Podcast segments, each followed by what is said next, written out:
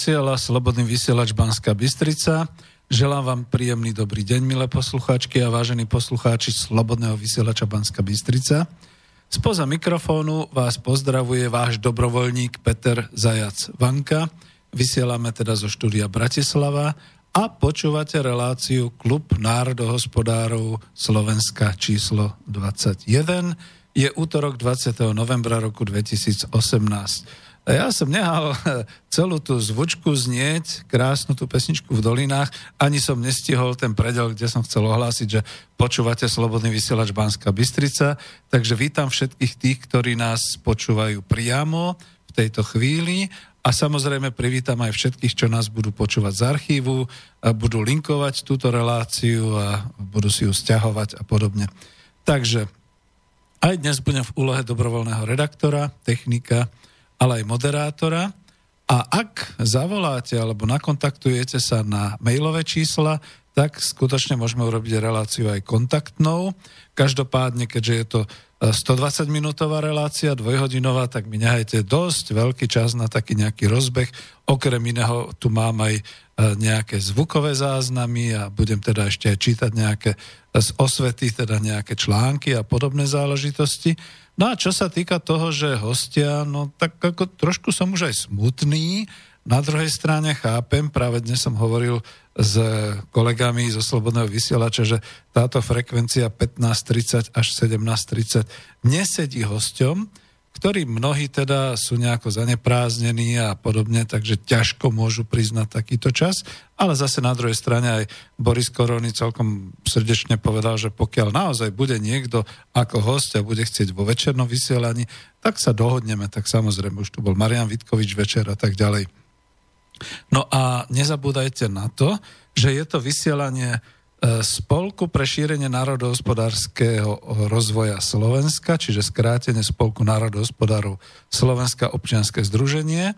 Má to svojich členov, svojich obdivovateľov, svojich, povedal by som, sympatizantov, aj tých, ktorí chodia na nejaké tie akcie, keď teda diskutujeme a podobne. Každopádne chápem, že Zatiaľ, e, keď bola nejaká téma definitívna a konkrétna, tak vždy sa to potom rozplynulo v takomto všeobecnom rozčúlení, ako je to, ako si stojíme a tak ďalej. A niekedy sa len ťažko, ja to kľudne poviem tak ako predsedovi občianského združenia, alebo teda spolku, e, dáva to stádo kočiek, ako sa hovorí v úvodzovkách, ale v dobrom myslení e, podľa tých manažerských mysliteľov dohromady, aby sme teda nejakú takú ucelenú, E, vec e, pripravili a aby sme teda definovali. No a tie ucelené veci a tie definície tu už boli. Ja som bol aj šťastný, že teda okrem toho, že knižka Ekonomika po kapitalizme a teda aj prezentácia, že sme teda pomohli prezentovať aj knižku e, profesora Husára a tak ďalej. Čiže nie, nejaké takéto veci sa dejú. No ale čo do živého vysielania, tak samozrejme stále platí pre všetkých členov spolku to pozvanie, aj keď teda žiaľ až, už až od 15.30 a to je hlavne ten kardinálny problém, by som povedal. Ak budete teda potom chcieť volať na po prvej pesničke a po prvom zvuku, radšej vás poprosím na mobilové číslo, to je stále to isté, sem do redakcie e, do štúdia Bratislava, čiže 0950 724 963. Ak voláte zo zahraničia, nezabúdajte na e, predvoľbu. A chcete, aby e, ste dali otázku alebo nejaký odkaz, tak nech sa páči, mailujte na studio zavináč slobodnyvysielac.sk alebo píšte priamo, ak počúvate cez webovskú stránku, na takú tú ikonku zelenú otázky do štúdia a potom môžeme spolu niečo komunikovať, e, odpovedať a tak ďalej. A pôvodne som sa ani netrápil definovaním dnešnej nosnej témy. Očakával som totiž naozaj prítomnosť hostia v Spolku národohospodárov. No a keďže sa tá situácia zmenila, tak znova to bude také trošku osvetové vysielanie, ale bude to možno aj z každého rožka troška. Za to som nedával nejakú ústrednú tému. No ale predovšetkým, čo nás stále ešte ako národný štát našu vlast, Slovenskú republiku a aj našich susedov, teda Českú republiku, Polsko, Maďarsko a ďalšie východoeurópske krajiny ohrozuje a čo nás spája. K tomu by som chcel pár slov povedať. Nebude to relácia, alebo nebude to na plné dve hodiny, No ale tak človek ako postupne, ja som bol aj v takej diskusii s mladými, no pre mňa sú mladí už aj 40 roční, ale s ešte mladšími, kde teda len tak sme sa bavili a ku tomu vínku padla aj taká poznámka, že a veď jasné, my sme už v Európe a už je to super a tak ďalej. Ja som stále povedal, reku, pozrite sa, máte tie iPody, kúknite sa na mapu Slovenska, kde to vlastne sme. Oni, že v Európe, samozrejme. No ale my sme v Európe už od 6. storočia nášho letopočtu, tak nestrašte mládenci. Nikdy sme sa nikam nebrali, to bolo len také, e, povedzme, obrazné e, prirovnanie a podobne. Ale hlavne pozrite sa ešte raz dnes, kde to ležíme, ako sme... No, že jasné, že medzi tým Baltickým morom a medzi Stredozemným morom a niekde medzi tým úplným západom pri Atlantickom oceáne a úplným východom až niekde tam Rusko a Ural a podobne. No a že však, akože čo? Rekol, akože čo? No ako sme e, ľudia a krajiny v strednej Európe, naši bezprostrední susedia, napríklad Polsko už leží pri Baltickom mori, Maďarsko je suchozemské, ale hneď potom ďalšie tie krajiny ako Srbsko, Chorvátsko, podobne, to už sú zase Jadranské more, e, smerom dolu Rumunsko, Bulharsko, to už sú e, Čierne more, smerom na východ Ukrajina, smerom na západ Nemecko, Rakúsko a tak ďalej, Česko, zabúdam, že Česká republika samostatná a tak ďalej. Takže čo to znamená? Ja, ja ako naozaj už aj v tejto chvíli poviem, že dosť mi dalo práce zorientovať sfokusovať, teda sústrediť aj mladých, aby si uvedomili, že my sme v strede Európy a nie, že by sme boli stredobodom pozornosti a pupkom sveta, ale my sme tu v strede Európy a cez nás sa vlastne všetky tie dejiny, všetky tie vlny aj tých technických revolúcií, aj, aj skutočných revolúcií, aj šeličoho iného, aj vojen valili, valili. Čiže to, toto je taká naša charakteristika. To asi v nejakom Wyomingu nezažijete v Spojených štátoch amerických, ani niekde v nejakom e, štáte okolo Alice Springs v e, Austrálii a podobne. To, to, to je proste naše, tým sme charakteristickí. No a e, za to som si teda povedal vlastne, nie som ani geopolitik a som národohospodár, pohodným povolaním, teda obchodník, komerčák, ale to je práve to, že treba hovoriť naozaj aj o tom, kde sa nachádzame nejako tak aj lokálne. Ono sa dneska naozaj tak modne hovorí geopoliticky, ale kde ležíme, kto sú naši susedia a podobne. A že také tie svetové témy, že e, ja neviem, migrácia z Afriky, alebo že e, svetový kapitál a, a podobné veci, ako, nie že by boli vzdialené od nás, ale ono to vždy trvalo nejaké to storočie, kým to prišlo medzi tie naše doliny a hory slovenské. A my sme sa s tým nejak vedeli vždy vyrovnať, aj keď všelijako sme boli na tom a všelijaké boli teda naše dejiny, ale vždy sme po tých vlnách v podstate zase sa otriasli, lebo sme vedeli pracovať a zase sme nejak tak e, prežili a mohli sa vzmáhať aj keď nezazlievajte to mne, že teda hovorím, že najväčší roz, rozmach sme zažili teda naozaj v tom 20. storočí a to vďaka tomu, že sme teda spolu s nosníkom, s českým národom, e, že sa teda vytvorila Československá republika a potom Slovenská republika a zbytočne sa tu politicky vadíme, že či bola prvá v 38. a potom žiadna iná nebola až v 93. alebo či medzi tým naozaj boli povedzme aj tá Slovenská socialistická republika, kde už teda podľa tvorcu doktora Gustava Husáka vznikli naozaj aj tá Národná rada Slovenskej republiky aj tá e, vláda Slovenskej republiky a tak ďalej, že to teda bolo nejak tak definované. Ale nie, nie, nie, nie, nechcem do toho vôbec e, zabrdať a nie je to ani moja parketa. Ešte raz sa vrátim k tomu a bude to o všeličom, čiže teraz som si dal na začiatok také, aby som sa teda od niečoho odrazil, čo nás ohrozuje a čo nás spája.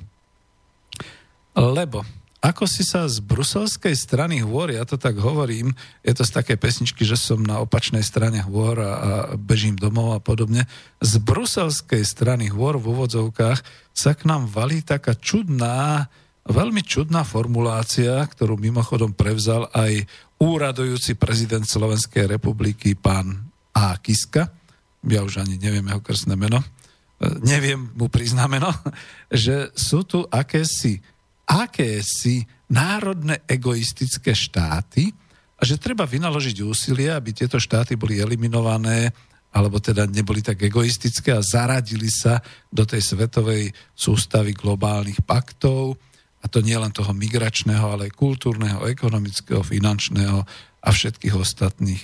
Ja už som minule spomínal, že nenašiel som nikde v ekonomickej teórii ani v geopolitickej teórii ten pojem národné egoistické štáty. To je zase nejaký new speech, nejaká nová reč nejakých tých politikov. A toto sa mi nepáči. Ak sa to páči vám, že sme egoistický národný štát, hops, teraz som to obrátil, čiže nepáči sa mi ten pojem egoistický národný štát, a ak sa to vám páči, že sme egoistický národný štát, čiže ak súhlasíte so mnou, tak potom zavolajte na to číslo 0950 724 963 a budeme sa o tom vyprávať. No ale tak egoistický národný štát, čo komu šibe? To je zase také, ako keby mi niekto povedal, že vletí mi do domu a bude chcieť vyžierať moju chladničku a spať s mojou ženou a keď sa ozvem, tak povie, ty si ale egoista. Veď ako buď už humanista, pomáhaj ľuďom a tak ďalej. Viete, ako tie prirovnania musím použiť, pretože to je presne o tom pocite, ktorý človek získa. Toto nás teda ako stredoeurópanov spája.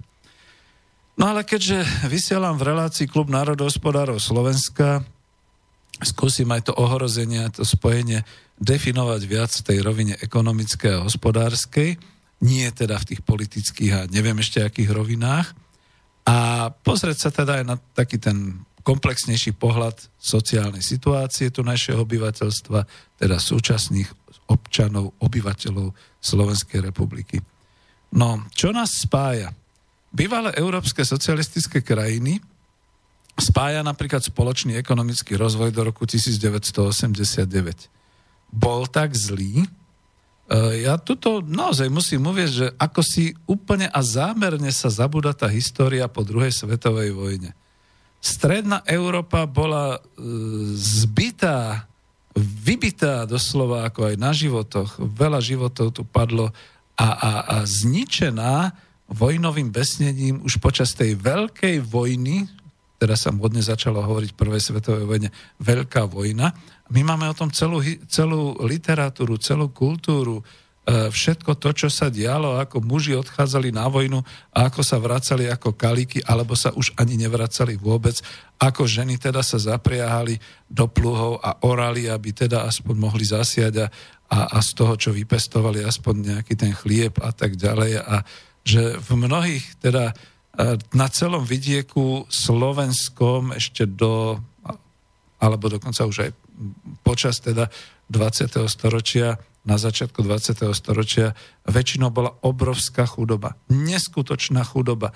To dneska ako pomaly ani v Afrike nevidíte, lebo nebolo to tak, že by bol vidiek chudobný a povedzme hlavné mesto ten Presburg vtedy a, a potom Bratislava, že by boli nejaké výstavné a podobne. Nebolo to tak. No a teraz si predstavte, že potom prišla druhá svetová vojna. E, chvíľu to vyzeralo, že akože v pohode aj so Slovenskom a Čechy teda ako protektorát a tak ďalej. Prehnali sa fronty a po frontoch a po všetkom tom besnení po roku 1945 sa ukázalo, aké skutočne nehorázne, hrozné tragédie, koľko ľudských životov, koľko osudov zmárnených, koľko naozaj všetkého, a teda aj materiálne škody, aj rozbitie hospodárstva.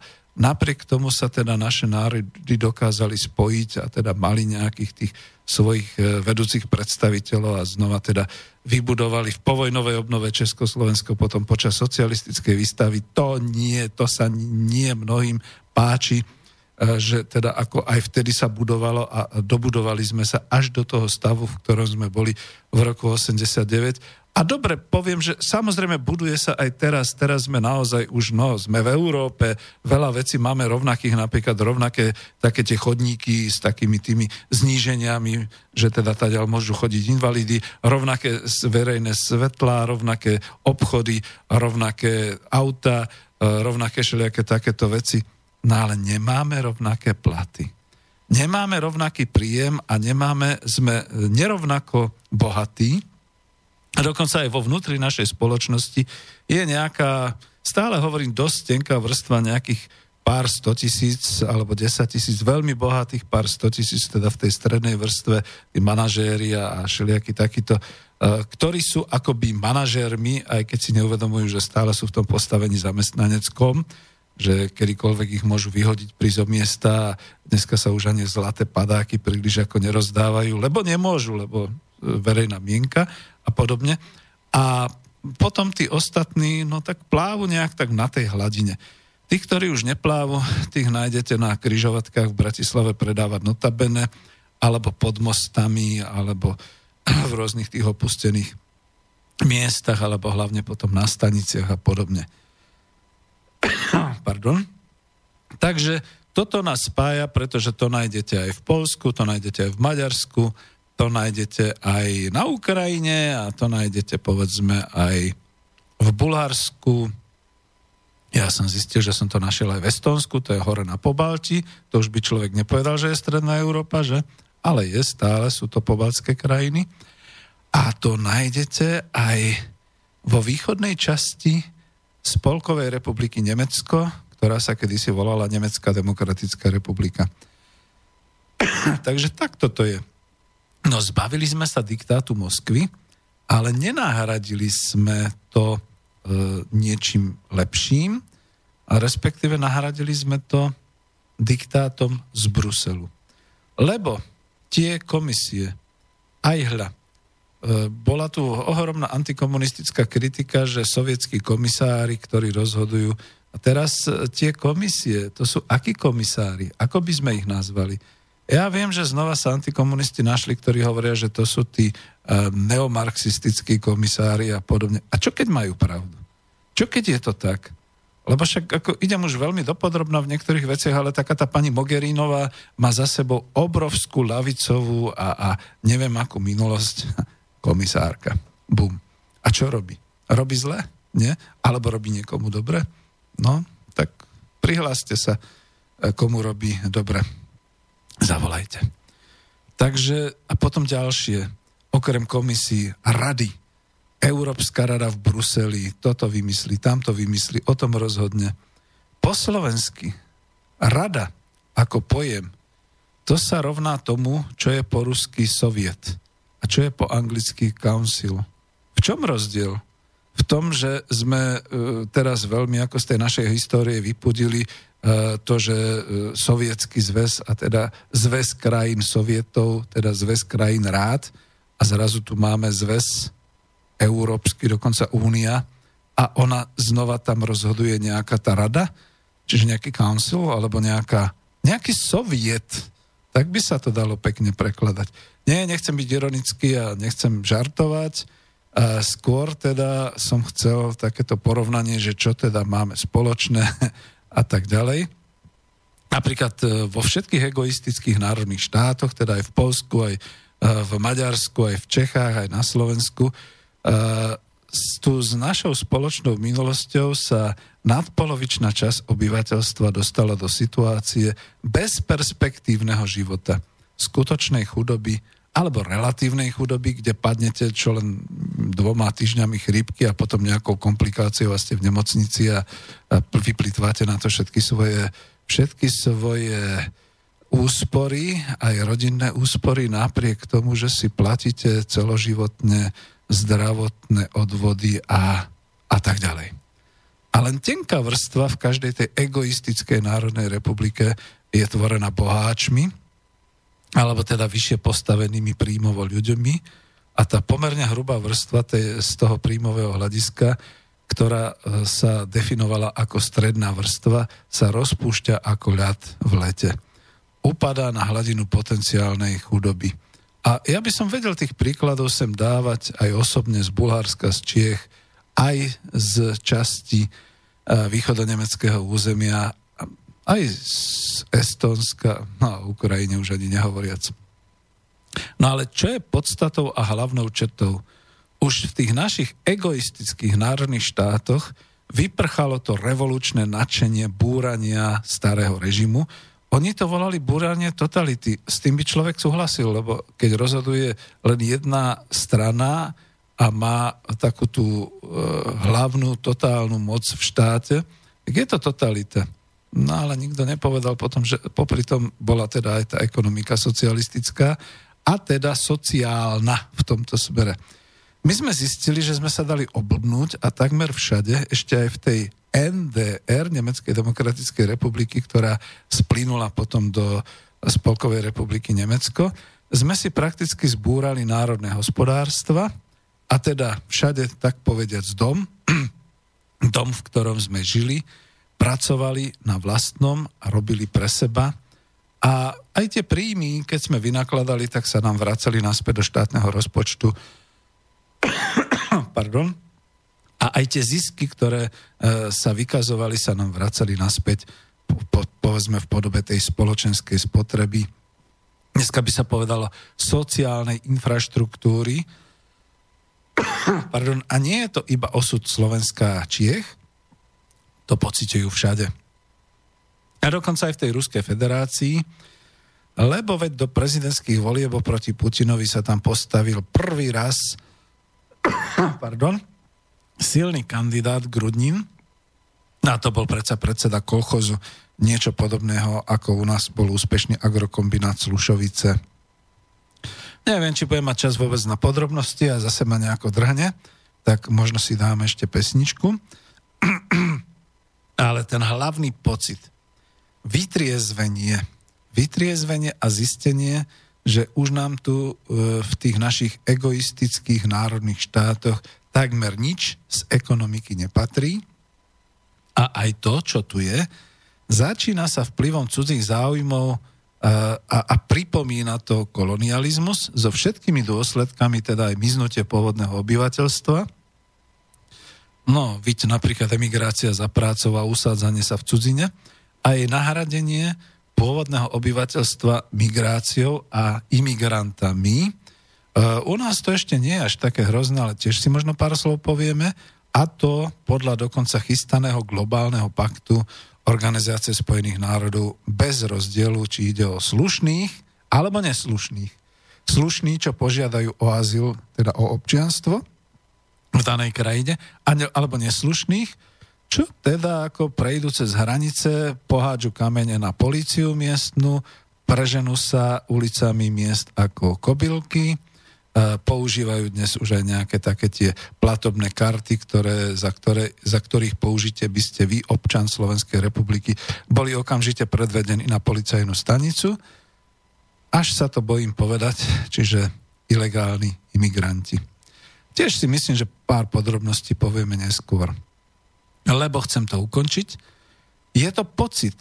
Pocit podobne ako sa verejne zaviedol aj v meteorológii, keď nevedia poriadne povedať počasie, pojem pocitová teplota, keď ju nevedia zmerať a, a naozaj je to ťažké. Čiže je to pocit, že v tej našej vlasti, tu v našom egoistickom národnom štáte, nám tu už nič nepatrí. Teda takýto sme my egoisti. Ak vyjdeme z domu, a je nás milión a pol dôchodcov, čo výjdu z domu, alebo dokonca už ani nevídu z domu, už sú v tých všelijakých sociálnych ústavoch a podobne. Ešte stále je tu okolo 100 tisíc nezamestnaných a nie sú to všetko Rómovia a neprispôsobiví.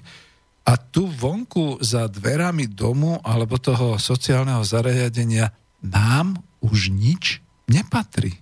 Za všetko si zaplatíme, za vodu, čo pijeme, za cestu, po ktorej kráčame, alebo za dopravný prostriedok, ktorým sa niekam dovezeme, za jedlo, ktoré si už nedopestujeme a dokonca si zaplatíme aj za tú strechu nad hlavou, pretože veď dan z nehnuteľnosti, zaplatíme si za prehliadku, či sme zdraví, aj za liečenie, ak zdraví nie sme, zaplatíme si za to, aby sme mali teplo, alebo v lete chládok, zaplatíme si za to, aby sme sa mohli cez tú krabičku, ktorú držíme v rukách, zhovárať s blízkymi, zaplatíme si za zábavu z mass médií a z televízora, aj za informácie z novín, ktoré ani nechceme, lebo nechceme vidieť tie vraždy, tie tragédie, tie väčšie hádky politikov a ešte si za to máme platiť napríklad zástrčkové.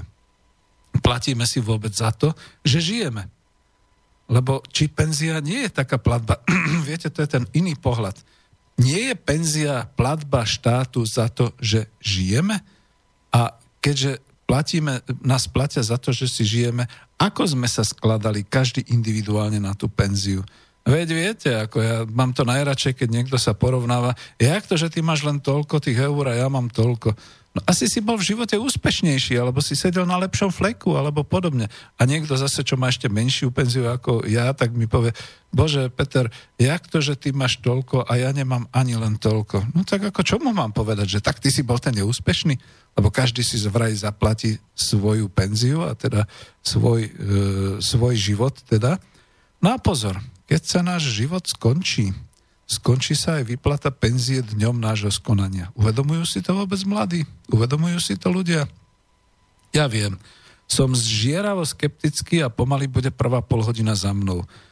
Ale kladné by to bolo aj pre vás zistiť, že sa takto trápia aj v tých spoločenstvách v národných krajinách okolo nás, ako sú naši susedia, Češi, Poliaci, Maďari, aj možno, ja neviem, Estonci a Lotyši a podobne, ale napríklad aj Nemci. Veľká časť Nemcov, ktorý, ktorým hovoria OSIS, čiže východní Nemci.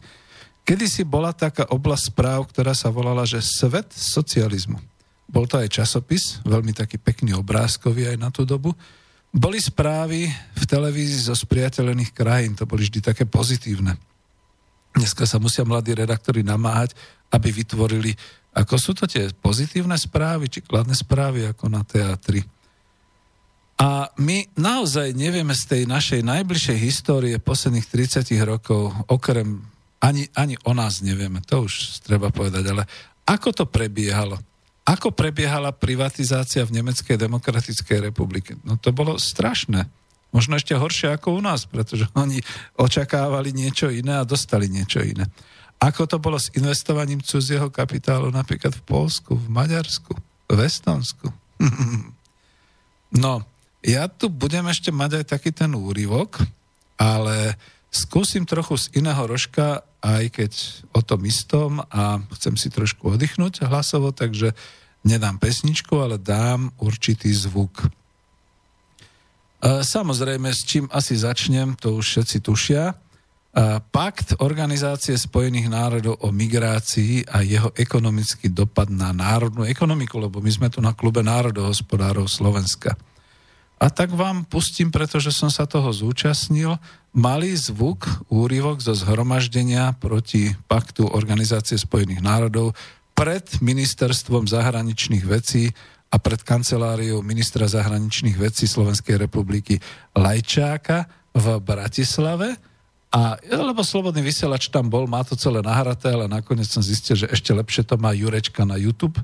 Takže skúsme si vypočuť, čo hovoria ľudia, ktorí, ja napríklad v tomto prípade budem hovoriť o Džalalovi Sulejmanovi, ktorý nie je Slovák z hľadiska etnického, teraz karedo poviem aj z hľadiska rasového, ale keď povie to, čo tu zaznie a čo, čo povedal, tak mu verím z jedného hľadiska. On už sa stal skutočne občanom Slovenskej republiky a je identifikovaný a je, ako by som povedal, je jednoducho asi egoisticky národný, pretože žije v egoistickom národnom štáte a toto nám odkazuje.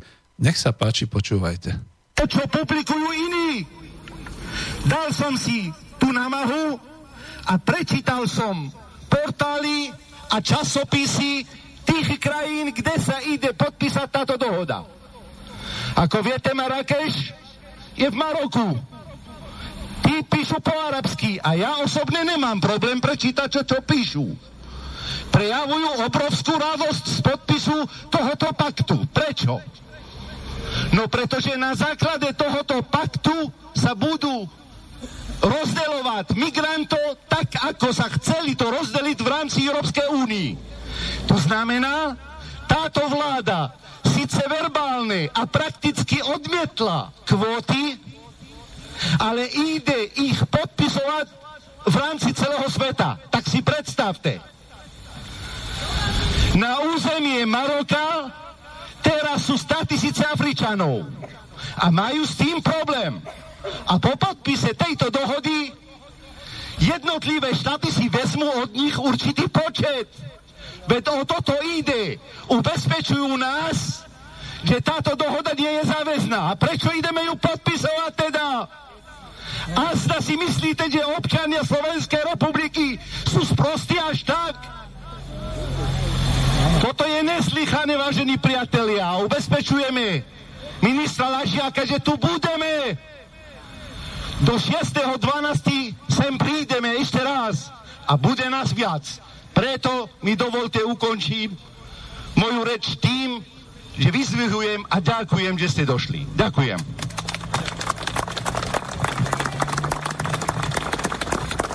No Sulejmanovi za pekné slova a pravdivé. A slovo by som odovzdal teraz pánovi doktorovi Čarnogurskému. Vážení občania, klamú nás všetci, ktorí hovoria, že táto zmluva je nezáväzná, že k ničomu nás nezavezuje, dokonca, že je humanitárna, pretože e, migrantom predsa len poskytuje nejaké práva a tak ďalej a tak ďalej.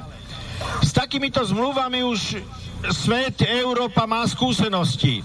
A nezáväznosť tejto zmluvy vyzerá takto.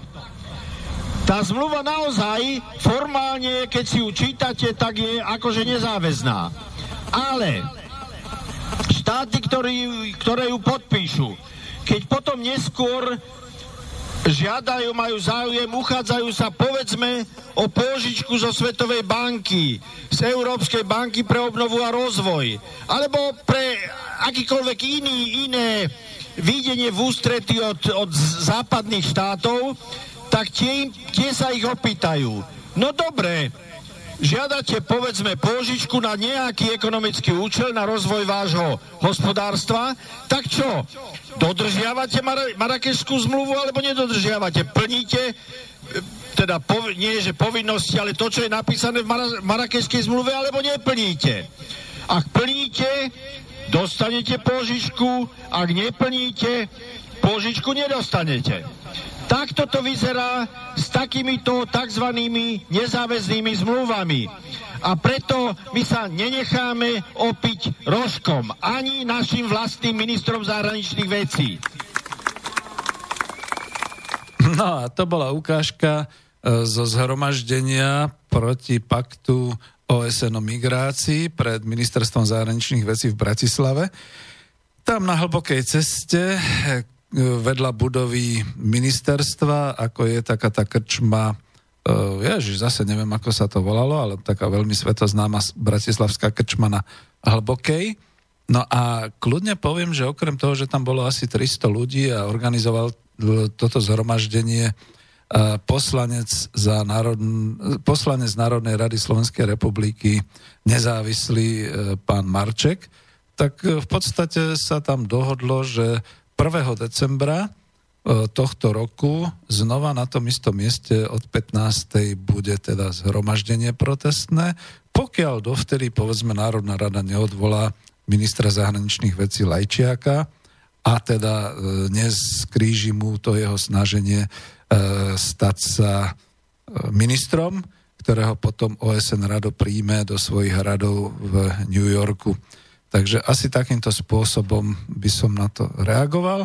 Ja som mal toho veľa a mám tam aj veľa zvukov, ale vravím kvalitnejšie možno a, a aj obrazovo je to nahraté cez YouTube u Igora Jurečku. K tomu ešte teda poviem, pretože sme na klube národohospodárov tie ekonomické dopady.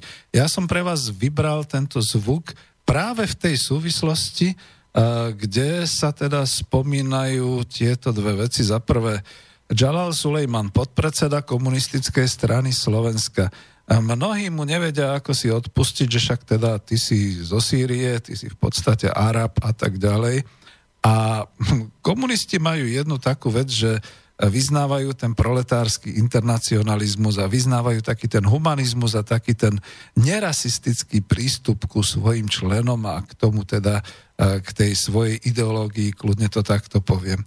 Ale ja som veľmi rád, že takto vystúpil a že takto hovoril, pretože mal som veľké problémy s mnohými, ktorí dnes si hovoria napríklad v tom progresívnom Slovensku alebo povedzme aj v smere sociálnej demokracie a šeli kde inde, že ako však humanisti a však treba ako pomáhať, treba si pomáhať, ako je to ten film český, musíme si pomáhať a tak ďalej.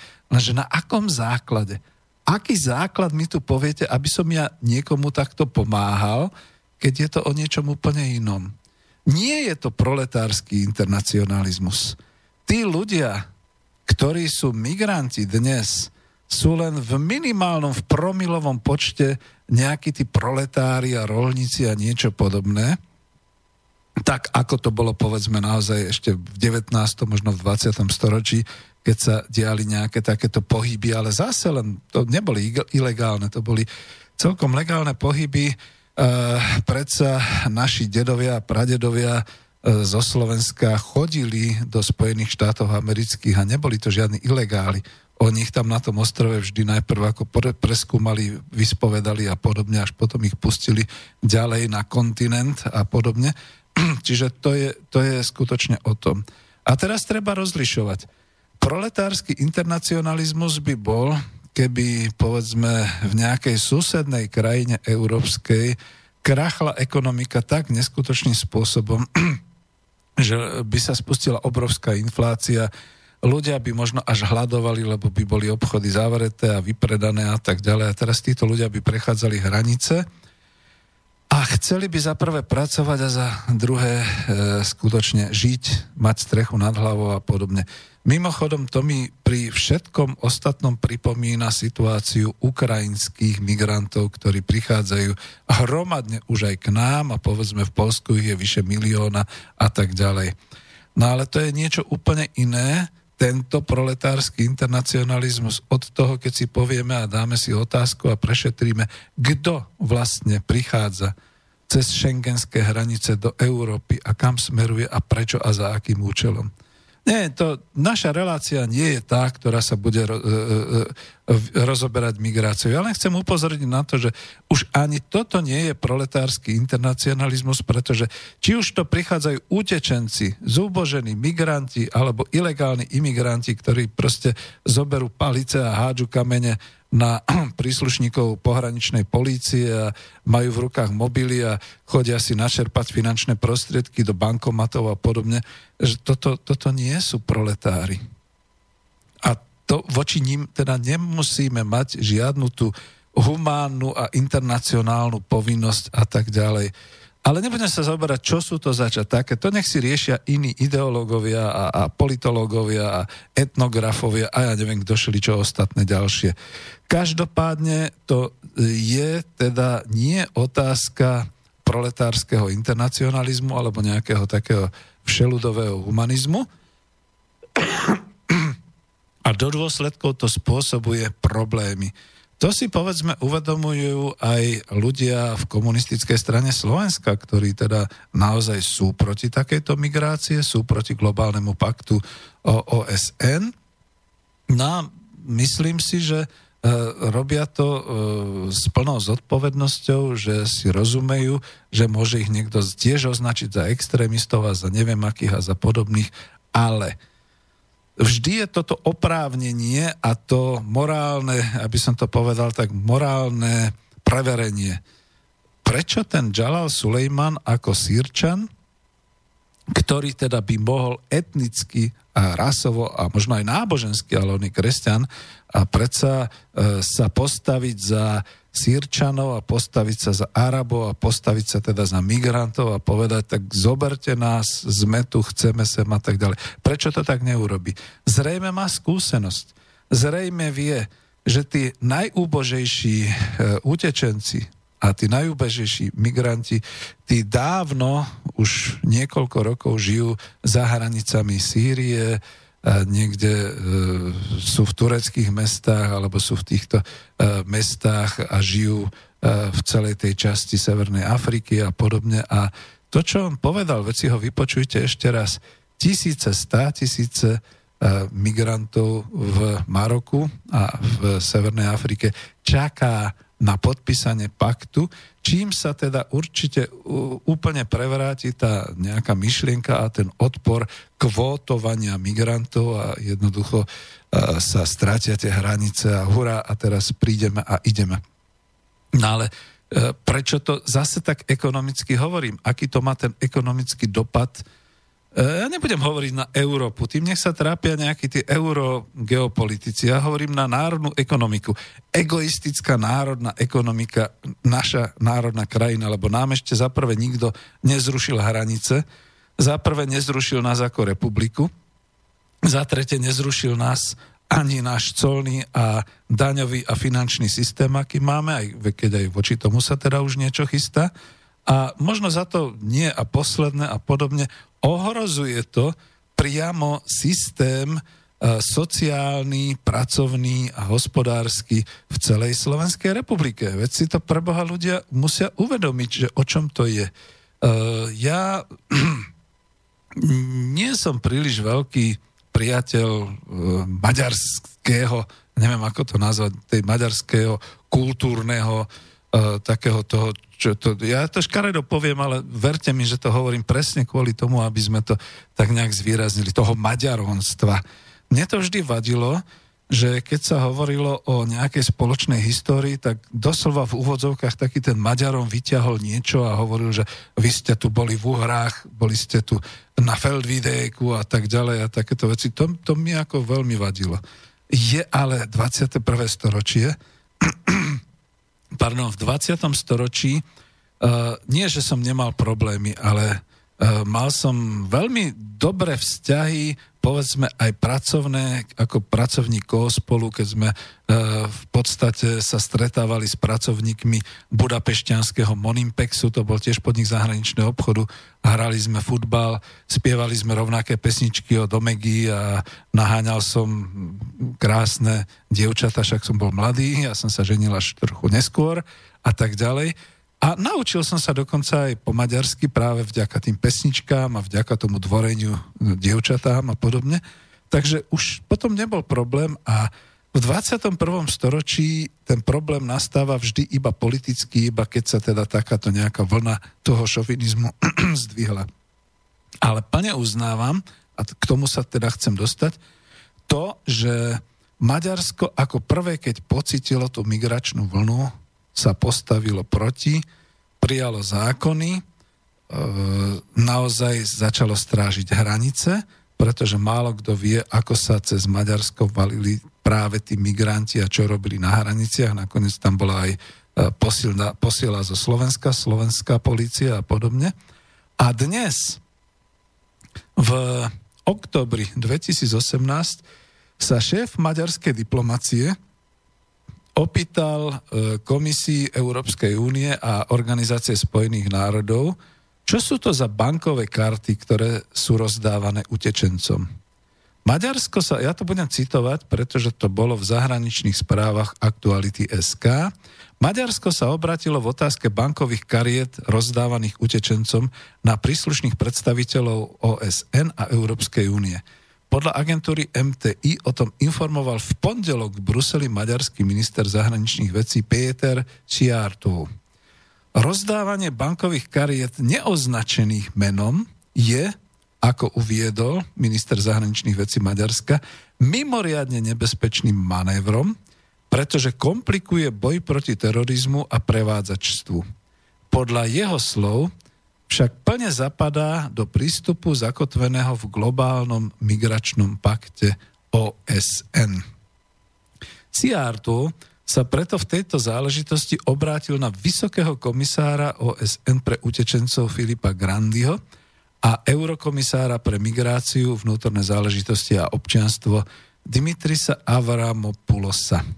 Opýtal sa ich, koľko takýchto programov vlastne existuje, koľko bankových kariet v rámci týchto programov rozdali ilegálnym imigrantom, akou sumou a z akých zdrojov sú tieto karty kryté a či sú tieto karty a programy realizované priamo alebo prostredníctvom nejakých rôznych občianských organizácií.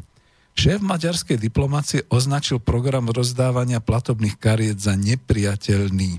Nepochopiteľné je aj to, že Maďarsko v uplynulých rokoch minulo na ochranu svojich južných hraníc a južných hraníc teda aj e, šengenského priestoru dodávam ja, takmer jednu miliardu eur.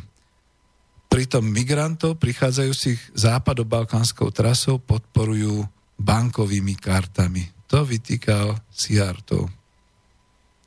No a teraz e, e to uvediem ešte e, do polopatistickejšej ekonomickej situácie tak si predstavte, že v rámci Európskej únie stále ešte nejak platí, tak, platia také tie opatrenia proti mafii a proti e, teroristom a podobne. A vy, keď ako občan kdekoľvek si chcete otvoriť účet a chcete bankovú kartu, musíte sa preukázať.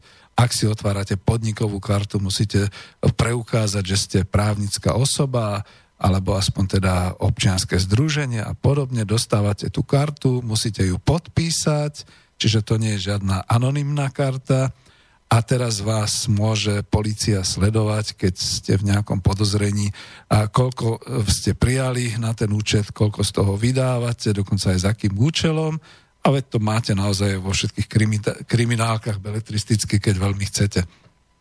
Na čo tieto karty?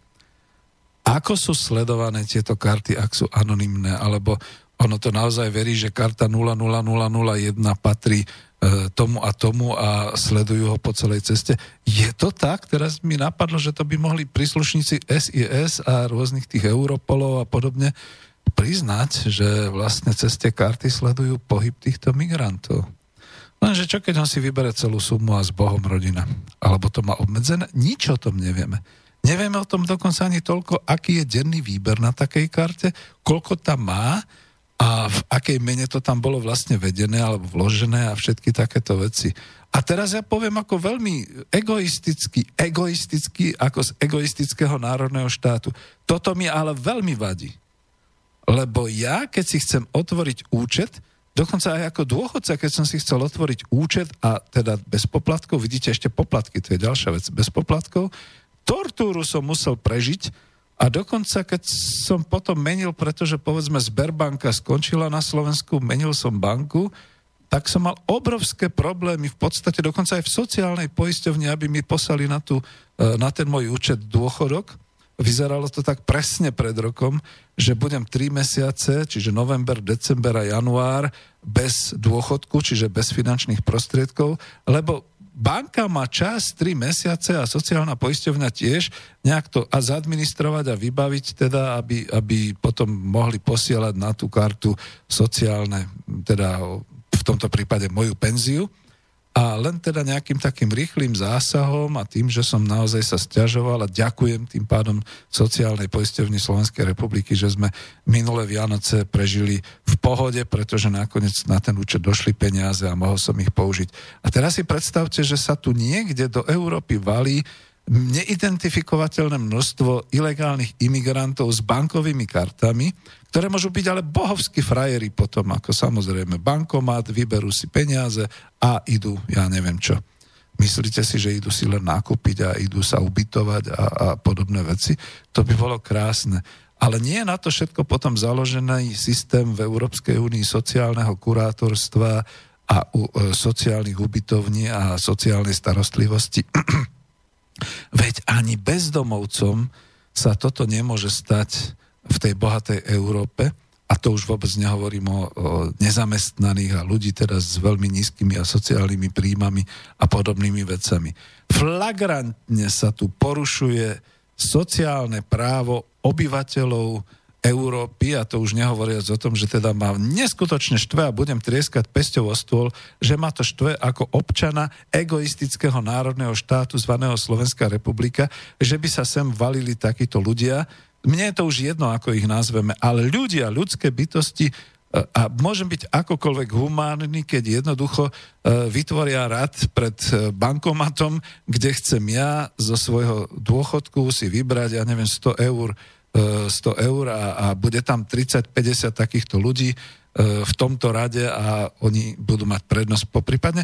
Vyberú celý automat, lebo viete, tie automaty sa musia aj doplňať, ako ja vidím, a teraz ich hovorím, slovenská sporiteľňa napríklad v Kauflandoch obmedzila výber v týchto bankomatoch na 200 eur.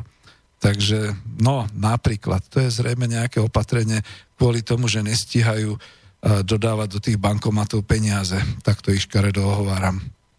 Takže takto to je aspoň v Bratislave. No a vrátim sa úplne naspäť e, na ten začiatok, že tie ekonomické dopady, tak si viete predstaviť, že toto sa cez Vianoce roku 2018 s týmito bankovými kartami udeje e, na Slovensku, v šengenskom priestore a tak ďalej.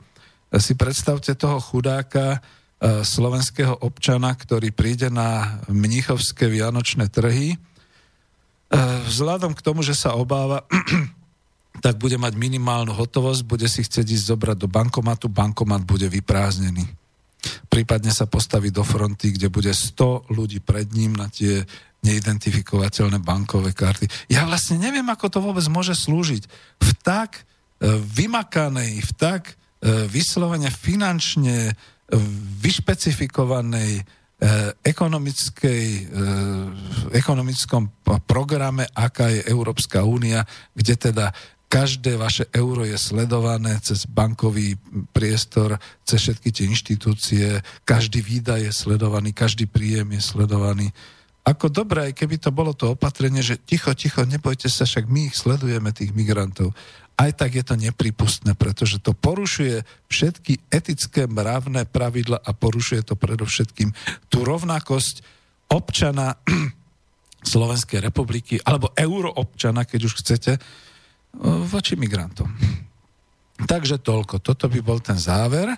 A ja sa ešte teda vrátim k tomu, čo sme počuli e, z toho úrivku.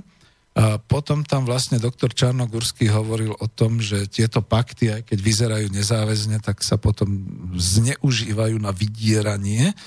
Tak ako to poznáme z eurofondov, že keď ste teda nechceli e, kvóty, tak my vám teda zastavíme vyplácanie eurofondov. Akým právom? Právom eurokomisára? A čo je ten komisár? Nejaký ten revolučný, ten, ten z roku 1917? Že si dovoluje takéto veci ako osobne? Alebo čo? Alebo rada? Čo ten soviet bruselský rozhodne, že teda takto to má byť alebo nemá byť? A teraz si predstavte, že sa podpíše pán doktor Lajčiak, vy tomu rozumiete oslovujem priamo vás. Predstavte si, že vy podpíšete e, pakt o OSN o migrácii v plnej svojej naivnej viere v humánnosť a vo všetky takéto veci. Hranice sa otvoria. Títo ľudia prídu, ako, buďme realisti, oni len budú prechádzať našim územím, pretože chcú ísť ďalej. Povedzme, pôjdu od Bulharska cez Maďarsko alebo cez Rumunsko a Ukrajinu, cez Slovensko, Polsko, hore do Nemecka, hore ešte do škandinávskych krajín. E, pochybujem, že by sa tu chceli nejak usádzať.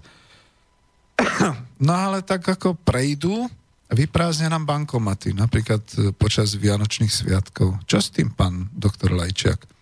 A ďalšia vec, všetky takéto praktické veci, prejdú to vykúpia tovar. Prejdú to ubytujú sa a my už nebudeme môcť sa nikde ubytovať, pretože oni použili tie finančné prostriedky veľmi rozumne, racionálne a kladne, povedzme s tým, že e, obsadili Tatry, povozili sa a podobne. Ja viem, našim podnikateľom svitnú zlaté časy. no, takže takto. Ale aj takto vadí, a potom príde tá situácia, že niekto povie z vlády, že ale to, toto teda nie, takže to zastavíme a e, my ich samozrejme vyprevadíme na hranice a týmto pre nás skončilo, my ich tu nechceme. Nechcete? Dobre, tak ako koľko máte tých fondov?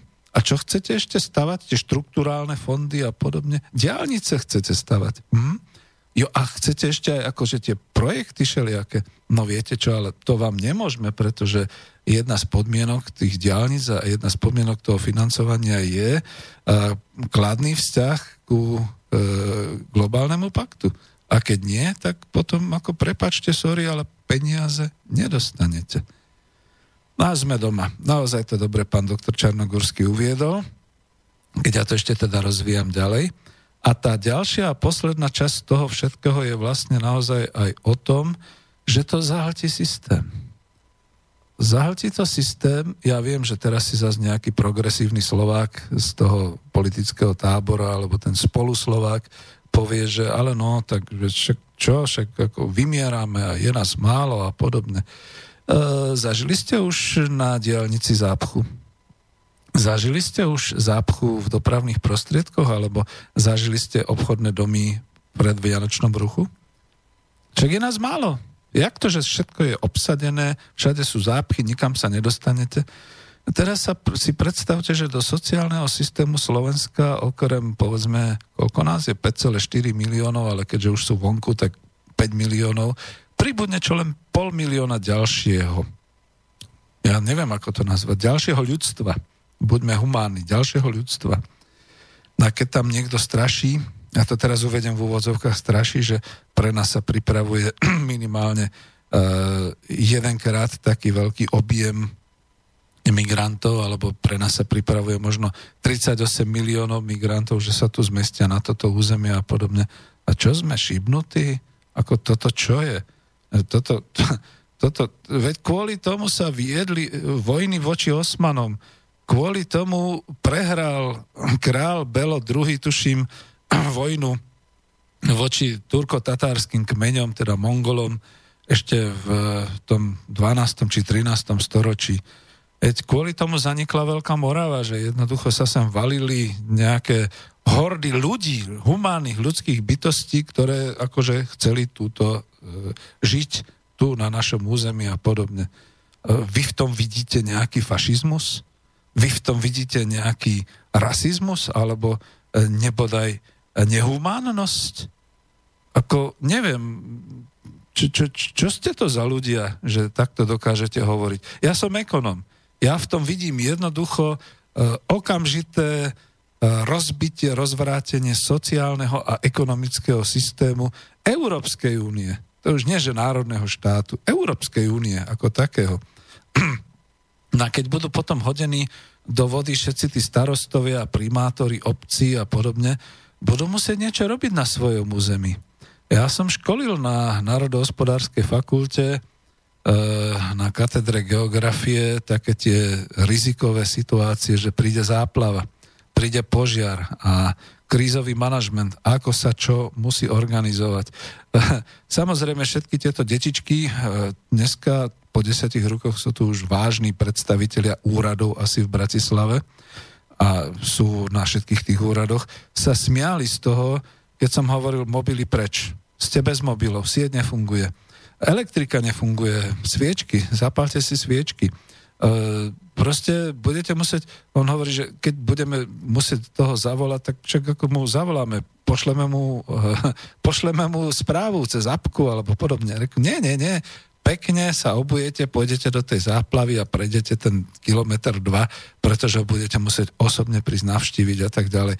Kreatívci vymýšľali, že budeme mať poštové holuby, alebo že, ja neviem, pošleme psa Harika dáme mu tú správu. Za, no, zabudnite na takéto fantasmagórie. Buďte realisti, budete musieť pracovať, budete musieť niečo robiť.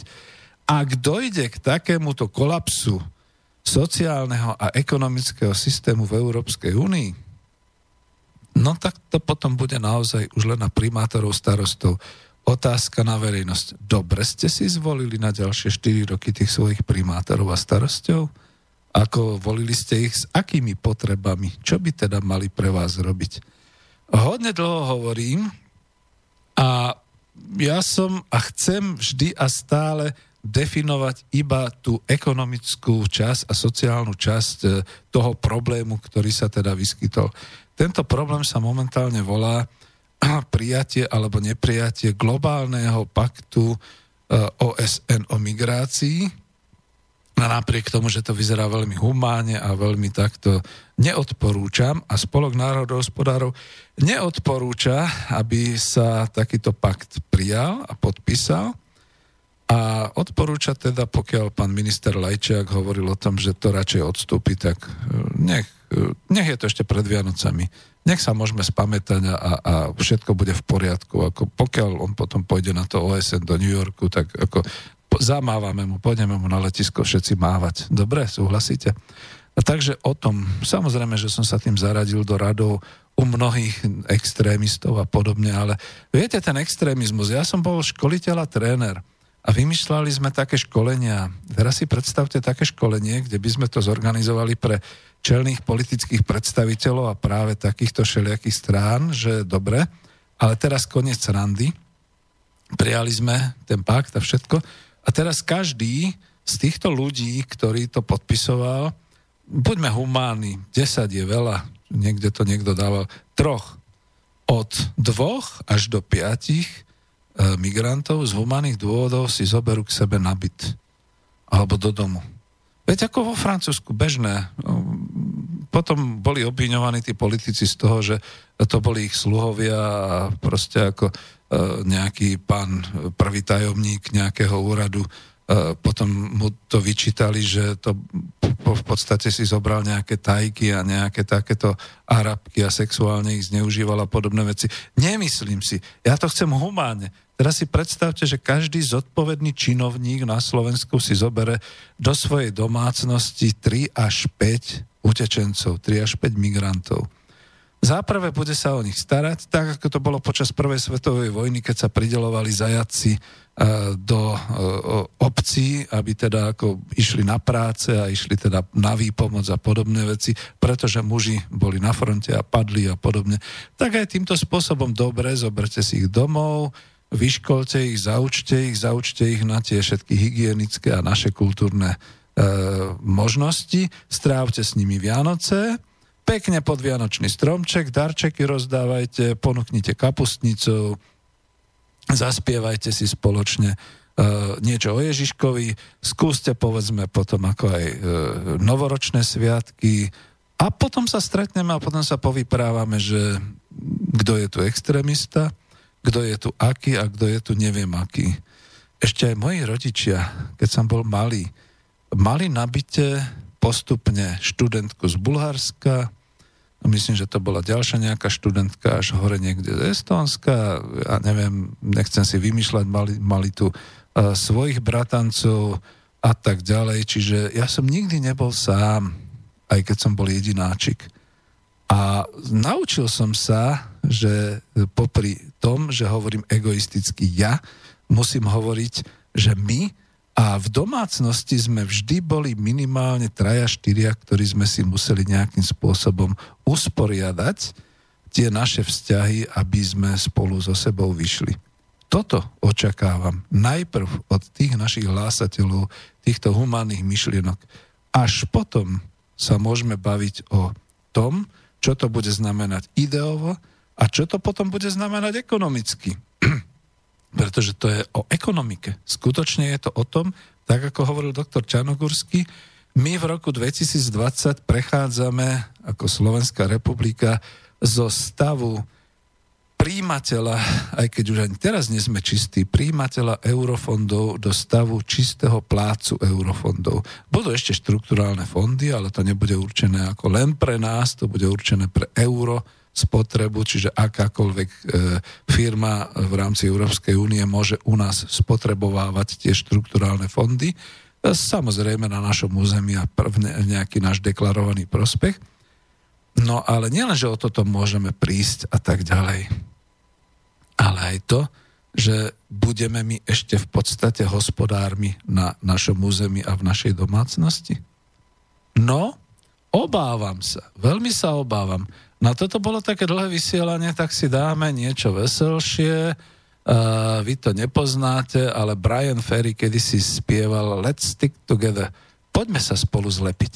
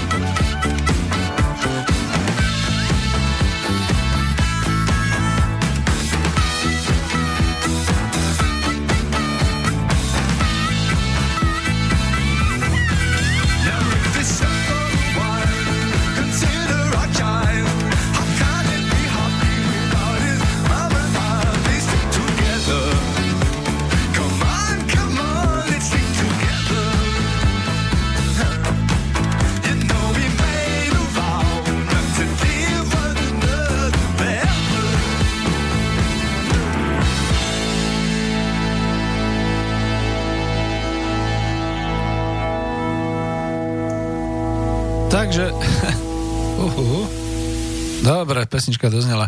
Takže došiel mi aj niečo také, že ako to by mala byť kultúrna hymna uh, týchto nových progresivistov. Poďme sa spolu zlepiť. Let's stick together. Takže dobre, tak pokiaľ bude nejaká taká relácia, tak to dáme ako zvučku. Uh, dostal som nejaké maily, ďakujem vám veľmi pekne. Nie som si istý, či všetky patria sem ku mne do tejto relácie, ale keďže som nedefinoval presne tú tému, takže E, prečítam od Petra prvého. Peter prvý, zdravím do štúdia. Prosím, nemusíte čítať, ale chcem upozorniť na štúdiu Sodobe dejiny 17. Je to tu aj teda de- definované, ale to môžem dať akurát na YouTube, keď to vyjde. E, z nej pre mňa vyplýva, že Západ bol pripravený s Východom komunikovať a obchodovať aj inak a bol prístupný, ochotný prijať aspoň nejaké záujmy východných krajín. Nestalo sa, noví správcovia sa sami definovali ako my to neumíme, my to, mňa hneď napadol Klaus, prepačte, my to nevieme riadiť, nech nám to riadia zo západu. To je nevypovedané konštatovanie najmudrejších ekonomov v roku 1990 až 2005. Berte to len ako upozornenie na možný zdroj popisu obdobia spred roku 89 a Mám taký pocit, že ste aj v iných reláciách sám dospel k podobným záverom, hovorí Peter. E, na to len rýchle odpoviem, že naozaj to patrí skôr do tej relácie spomienky na budovanie kapitalizmu.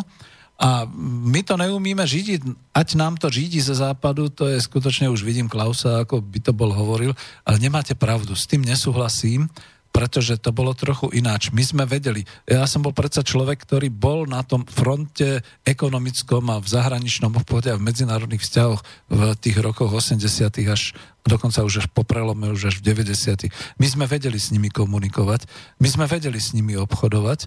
Kto to nevedel, e, to bolo práve to, že amatéri a skutočne ako ľudia s absolútne žiadnou skúsenosťou, ale s ohromným nadšením k podnikaniu sa zrazu pustili do týchto medzinárodných obchodov a medzinárodných vzťahov a podobne a ten amatérizmus bol všade. Ja to využijem trošku, to, čo ste písali na to, aby som to obrátil na tento vzor a to napriek tomu, že napríklad Jižiho Dinsbíra, eh, ministra zahraničných vecí, ešte vtedy Československej socialistickej republiky z 8. januára 1990 som si vážil, on to bol aj taký sympatiák, ale to, čo urobil, tak to možno mu to len v podstate Vašek Havlu prikázal ako už prezident, takže to musel. Ale veľmi je to taká paralela s ministrom zahraničných vecí Lajčiakom.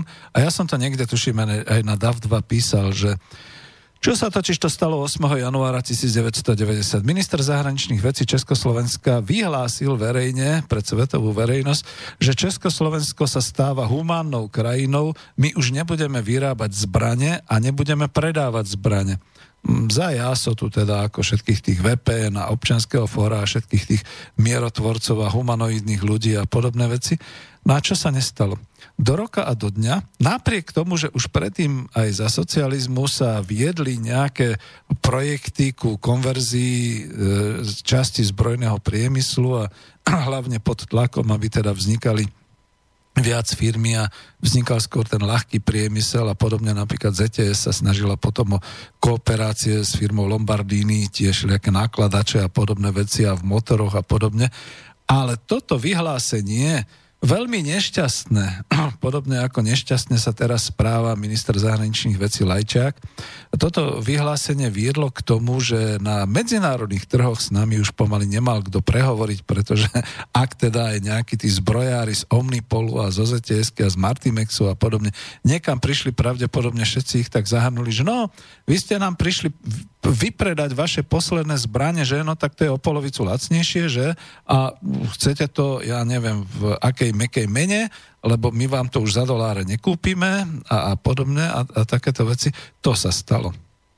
Do roka a do dňa celý strojársky a zbrojársky priemysel orientovaný prevažne na Slovensko, pretože prvá Československá republika pred ohrozením Nemecka posúvala tú výrobu hlavne na Slovensku a potom po druhej svetovej vojne hlavne do tých slovenských dolín, aby zo strategického hľadiska e, to bolo znemožnené priamo bombardovať nejakým tým letectvom NATO a podobne, tak sa stalo, že celé považie ešte budované počas slovenského štátu a predtým prvej Československej republiky zrušilo výrobu zbraní, mne ešte jeden kolega z mojej roboty, keď som robil v Trenčine, hovoril, vidíš tam tú lúku?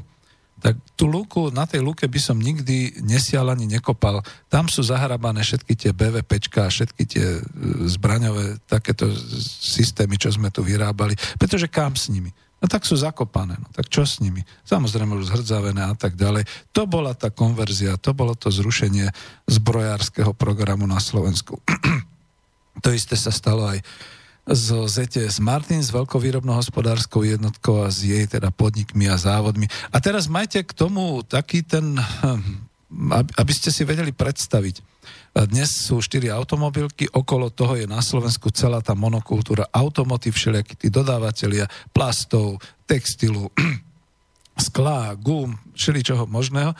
Vtedy to tiež bolo tak, veď také bojové vozidlo pechoty, alebo taký tank, alebo taká húfnica, to všetko malo tisíc čeliakých komponentov, z ktorých sa teda skladal ten ucelený bojový prostriedok. A toto všetko sme zrušili, takže e, sa nečudujte, bratia Češiani Slovákom, že to bol taký úder, a vidíte, to už je skoro až do tej relácie spomienky na budovanie kapitalizmu, taký úder pod pas, taká rana do boku, kde sa teda Slovač zohla a potom už chcela tú samostatnosť, lebo videli, že ak sa o nás rozhoduje v Prahe nejaký ten Dinsbier, tak to vždy dopadne špatne. A my to teraz máme na Slovensku. Teraz nejaký minister zahraničných vecí Lajčák kvôli svojej kariére vyhlasuje, že chceme globálny pakt a on už kašle na Slovensko a na slovenských obyvateľov. On už sa vidí, že bude sedieť tam v OSN v New Yorku a čert ho vezmi, ako to bude tu u nás na Slovensku. To je veľmi špatný názor. Dobre, takže, pardon, druhá, druhý mail. Uh, Palo z Prešova píše, tiež som na začiatku bol les v uvozovkách, až kým som nezačal zisťovať, odkiaľ vietor fúka a čo sa tu hrá. Už som raz naletel, keď som veril, že pravda a láska zvýtezí na lži a nenávisti a v skutočnosti išlo len o totálne rozkradnutie štátneho majetku, ktorý nám tu zanechali naši otcovia a dedovia ostali nám ešte lesy a vodné zdroje v nich. E, tuto preruším čítanie mailu, Miliš sa, Palo, lesy už sú veľmi súkromné, až na časť tých štátnych a vodné zdroje sú síce národným bohatstvom, ale bašujú na nich e, e, súkromné firmy, častokrát cudzie firmy. Práve teraz sa rozvinula debata v Čechách o tom, že či by sa nemali vlastne vodné zdroje a všetky tie firmy, ktoré sú nad nimi, ktoré distribujú vodu a, a hlavne pitnú vodu a tak ďalej, znova zase nejakým spôsobom no nie je to blbé, dobré slovo, že zoštátniť alebo znárodniť, ale vrátiť verejnosti. Budem pokračovať v citovaní z mailu. Podľa mňa scenár sa opakuje, a uplatňuje sa tu tá istá osvedčená taktika. Zase tu máme tých dobrých a tých zlých, kde tretí sektor je ten dobrý, ktorý bojuje proti tým zlým.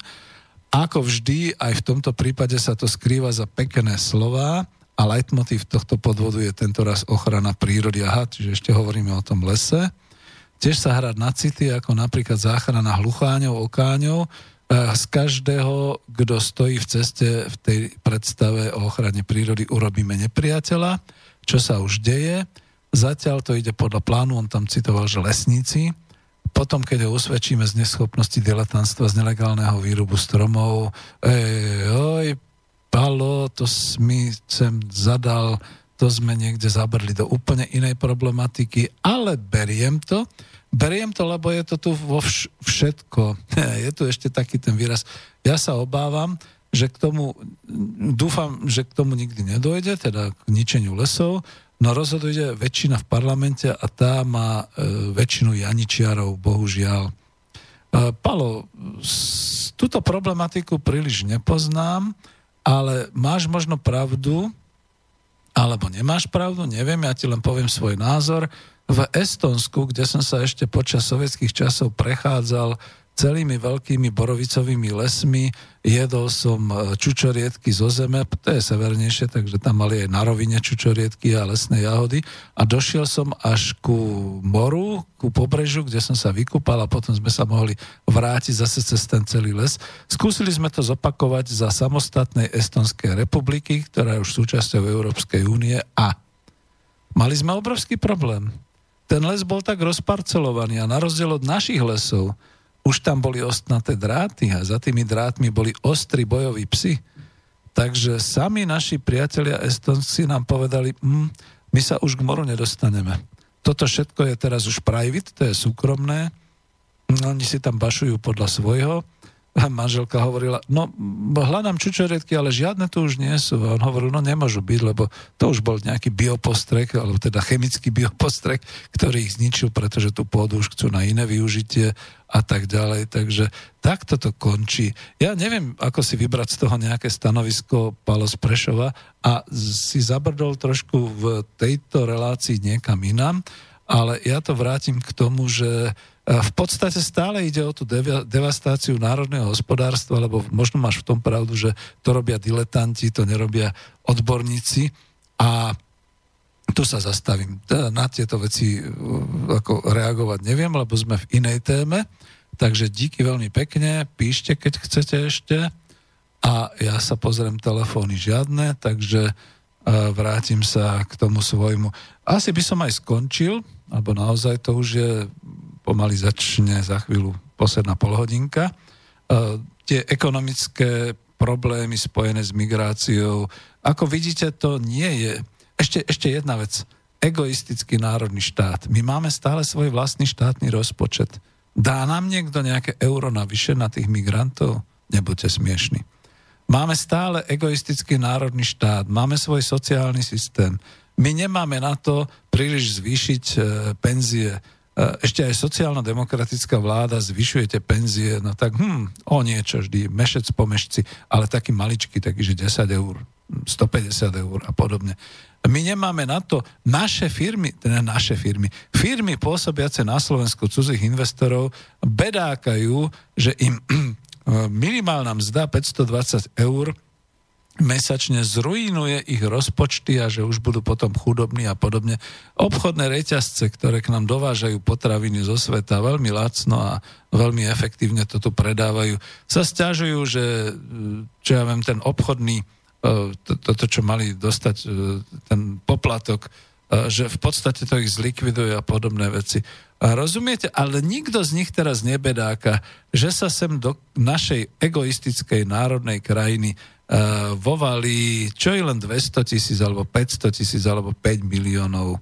Ja to teraz nazvem slušne cudzincov. Že to nebudú ľudia, ktorí budú schopní rozumieť po slovensky, ktorí budú mať svoje, ale budú mať tie bankové karty. Ja aj oni budú potom radostní, lebo však budú platiť.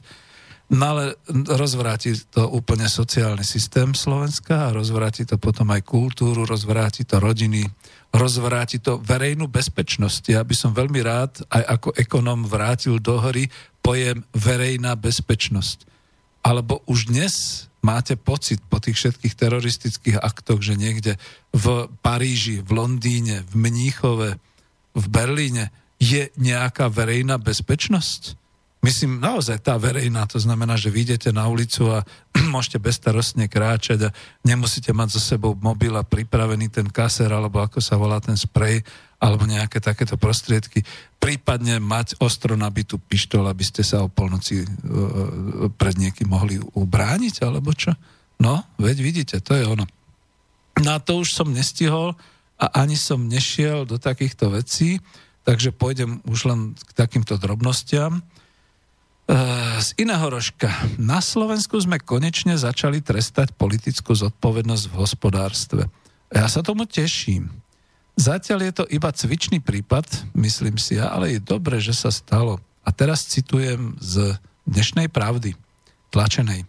Najvyšší súd Slovenskej republiky minulý týždeň vo štvrtok v kauze známe ako nástenkový tender potvrdil vinu ex-ministrov za Slovenskú národnú stranu, teda bývalého ministra výstavby a regionálneho rozvoja Mariana Janušeka a ex-ministra e, toho istého ministerstva, neviem, či predtým, alebo po ňom nastúpil, to už ja tu dohováram, Igora Štefanova. Janušek by si mal odsedieť trest 11 rokov na ostro, čo je o rok menej, ako mu pôvodne vymeral špecializovaný trestný súd. A, a Štefanov by mal dostať 9 rokov na ostro. Obaja zároveň dostali finančný trest 30 tisíc eur to je skoro milión korún slovenských, a zákaz 5 rokov pôsobiť vo verejných funkciách. Rozhodnutie súdu je právo platné. Nechcem, aby sa okolo toho rozvinula debata, takže k tejto téme nevolajte. E, podrobne teda len poviem to, čo je tam, budem citovať zase. Podľa odvolacieho súdu sú Janušek a Štefanov vinní, že vytvorili v rámci verejného obstarávania na reklamné služby podmienky pre vopred vybraného uchádzača a znemožnili účasť ďalších súťažiacich. Verejné obstarávanie bolo len fingované, je to v úvozovkách, uviedol predseda Senátu s tým, že celú záležitosť označil za bábkové divadlo. Napriek tomu, že kauza je mediálne známa ako nástenkový tender, oznámenie o obstaraní služieb v celkovej hodnote viac ako 3 miliardy vtedajších korún, aha, to bolo ešte v slovenských korunách, čiže viac ako 97 miliónov eur, nesúviselo ani na, nevyselo ani na nástenke. Výťazné konzorcium podľa predsedu Senátu Juraja Klimenta vzniklo len pár mesiacov pred obstaraním a, žiad, a na žiadnom inom sa nikdy nezúčastnilo. To konzorcium. Obžalovaní tak s vyhodnením tohto konzorcia konali v rozpore s pravidlami verejného obstarávania a štátu spôsobili škodu veľkého rozsahu. Janošek a Štefanov sa konkrétne podľa verdiktu dopustili machinácií pri verejnom obstarávaní a verejnej dražbe, Janošek, ktorý bol v tom čase ministrom tiež zneužitia právomoci verejného činiteľa. Prípad sa stal v roku 2007. Ministerstvo výstavby a regionálneho rozvoja vtedy zverejnilo oznam o tendri na reklamné služby v hodnote 3,6 miliardy vtedajších korún len obmedzeným spôsobom. Ponuku zasalo len jedno konzorcium, ktoré následne vyhralo. Dvoch ministrov za Slovenskú národnú stranu stála kauza postupne kreslo, najskôr Janušeka, minister v roku 2006, neskôr aj Štefanova, minister 2009, ktorý ho tam nahradil na ministerstve. Ja len podotknem a večer budem mať vysielanie ministrom spravodlivosti vo vláde Smer, SNS, HZDSLS, bol v tom čase Štefan Harabín. Ja viem, on o tom nemusel vedieť, ale opýtame sa ho večer. Tender neskôr zrušili, Konzorcium však e, v ňom údajne stihlo zarobiť viac ako 3 milióny eur. Toľko dnešná tlačená pravda. Ak bude e, YouTube, tak zverejním, zverejním e, jak sa tomu hovorí, zdroj. A to je, to je, ja, ako, môže to byť, že á, že však takých by bolo a tuto určite môj kolega Martin z Bratislavy by povedal, a veď to sú len také a to ešte, a to boli ťažké a o mnoho horšie. Aj Marian Vitkovič by tak možno povedal, dobre chlapci, a niekde treba začať. Tak sa začalo týmto. Lebo doteraz sa hovorilo, nikdy ešte v histórii novodobej Slovenskej republiky nebol nikto z verejných činiteľov, z politických predstaviteľov trestaní za zodpovednosť v hospodárskej oblasti. Chvala Bohu, začali sme. Takže dúfam, že budeme pokračovať. Uh, sú tu s tým spojené totiž takéto problémy. Napríklad, štát stratil vlastníctvo výrobných prostriedkov. Uh, dobre, ja viem, máme Gabčikovo, klobúk dolu, a to Smer vybavil, Smer sociálna demokracia, je to, myslím, v majetku, alebo je to nejako ináč v majetku štátneho podniku vodohospodárska výstavba.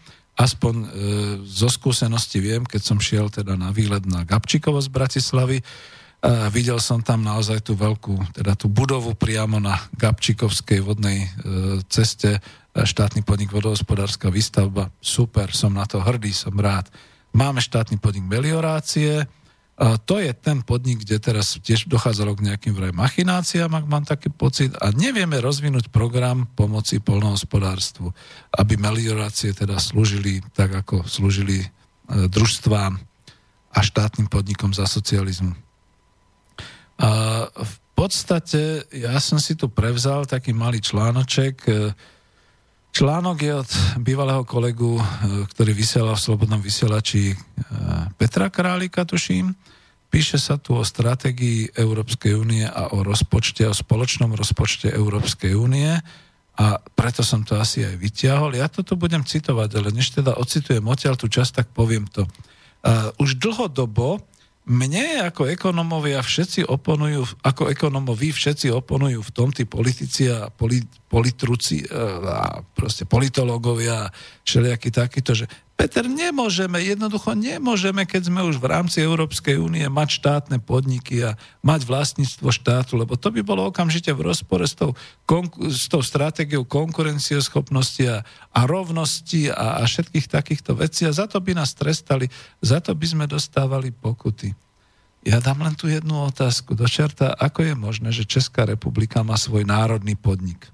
Áno, národný podnik Budvar České Budejovice už som to vysvetloval v mnohých reláciách v ekonomickej demokracii aj v iných reláciách, že to je podnik stojací mimo e, hospodárskeho rámca aj Európskej únie, pretože čo je to National Corporate a tak ďalej.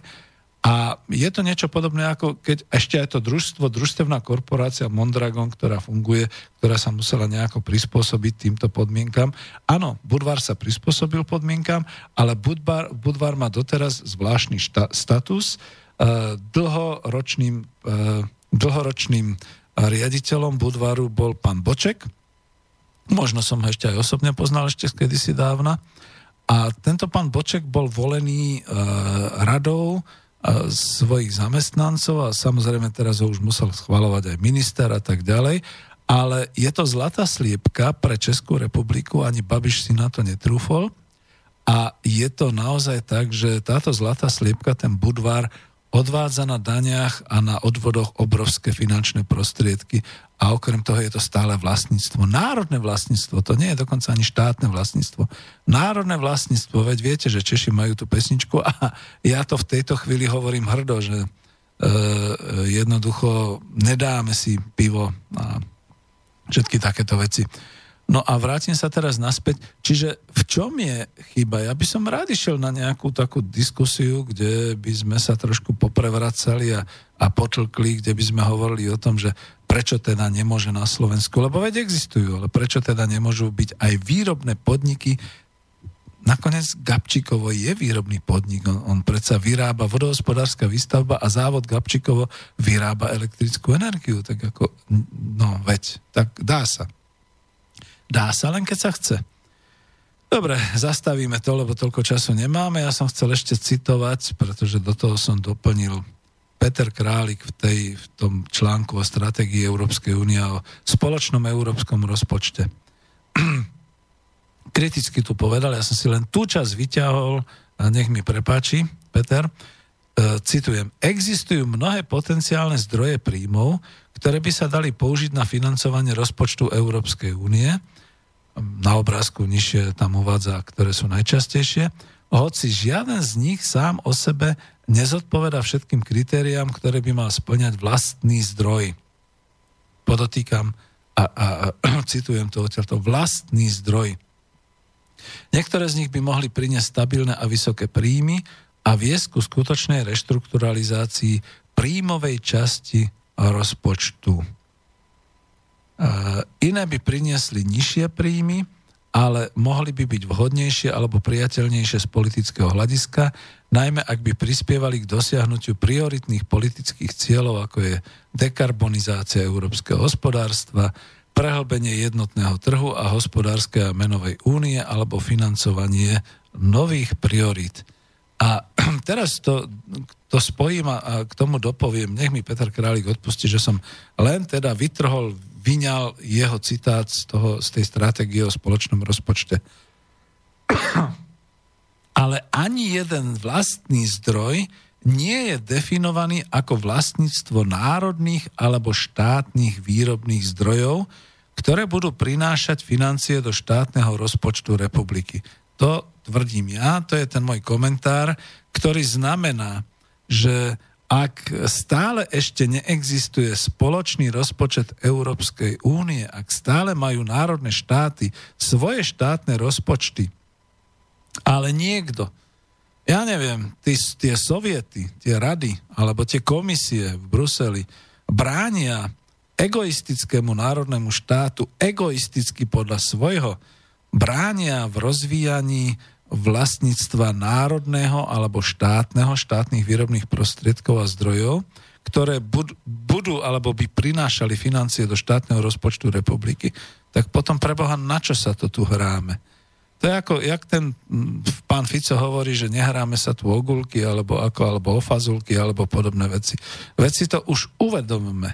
Keď nás aj označujú ako egoistický národný štát, tak poďme skutočne splniť ten egoizmus v úvozovkách a poďme riadiť tú ekonomiku tak, aby sa naši ľudia mali lepšie. Obyvateľstvo Slovenskej republiky.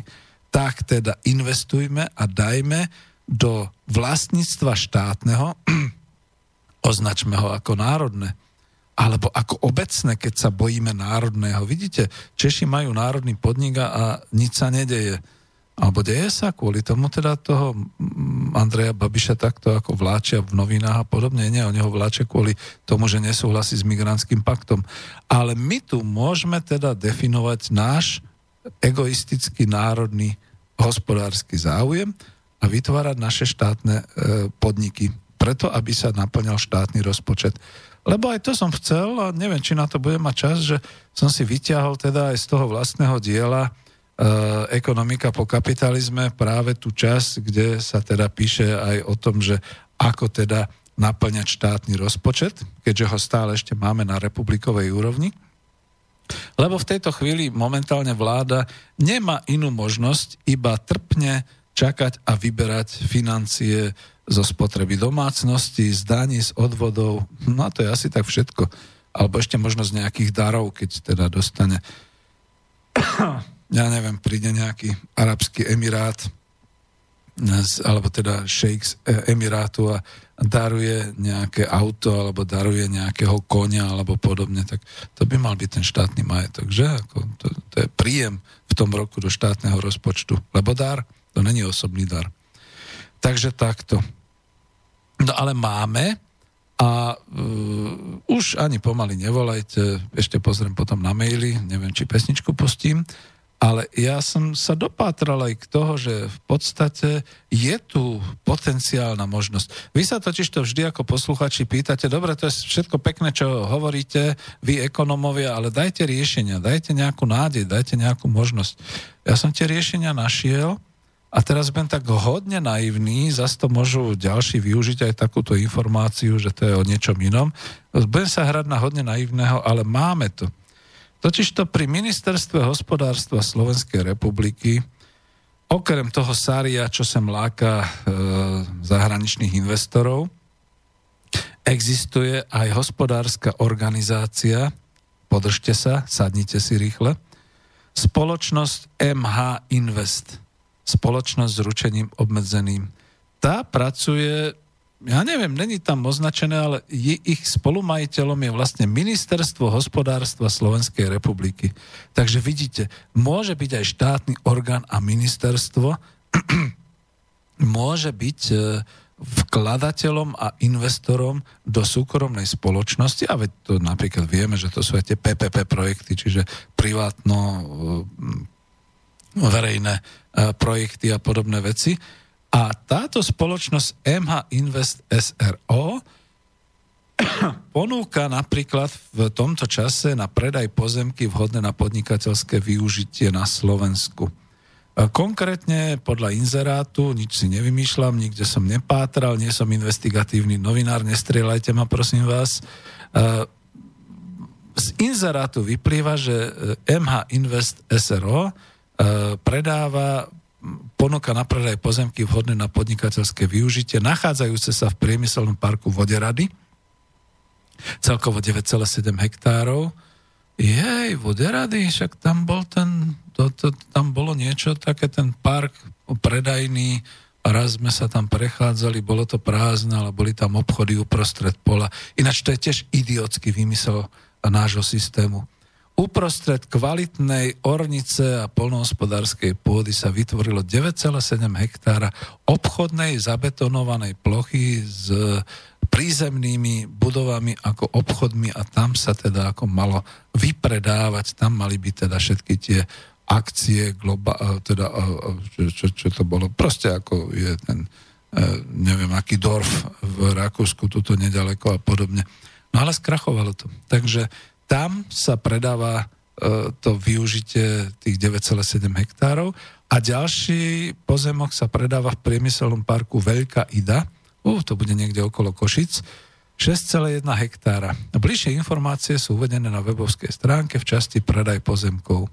A teraz niečo o tej spoločnosti, lebo ja to chcem brať pozitívne, že teda štát Slovenská republika egoisticky môže využiť pretože to dokáže vytvárať na nejakom tom republikovom minister, ministerstve, egoisticky môže využiť vlastne takú tú hospodárskú organizáciu svoju, aj keď súkromnú, na to, aby vytvárala teda nejaký, ja neviem povedať, zisk alebo hospodársky výsledok. Spoločnosť MH Invest A, to už je dva.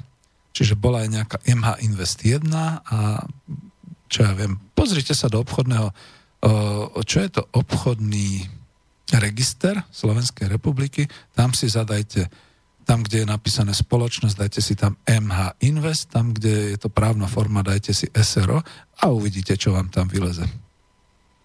Spoločnosť MH Invest 2 SRO je spoločnosť so 100% majetkovou účasťou štátu v pôsobnosti Ministerstva hospodárstva Slovenskej republiky, ktorá prevzala väčšinu pôvodných úloh spoločnosti MH Invest SRO bodka. No, pre mňa to znamená, že už tam bola niečo, niečo predtým a pre vás to znamená, keď ste padli na zadok, že to existuje. Takéto niečo je možné na Slovensku. A ja som rád, ja som ten naivný blbec, ktorý sa hovorí výborne, tým pádom sme prelomili už aj to, že by Slovenský, Slovenská republika štátne orgány nemohli niečo vlastniť a, a niečo robiť e, aj v záujme e, slovenského hospodárstva, národnej ekonomiky.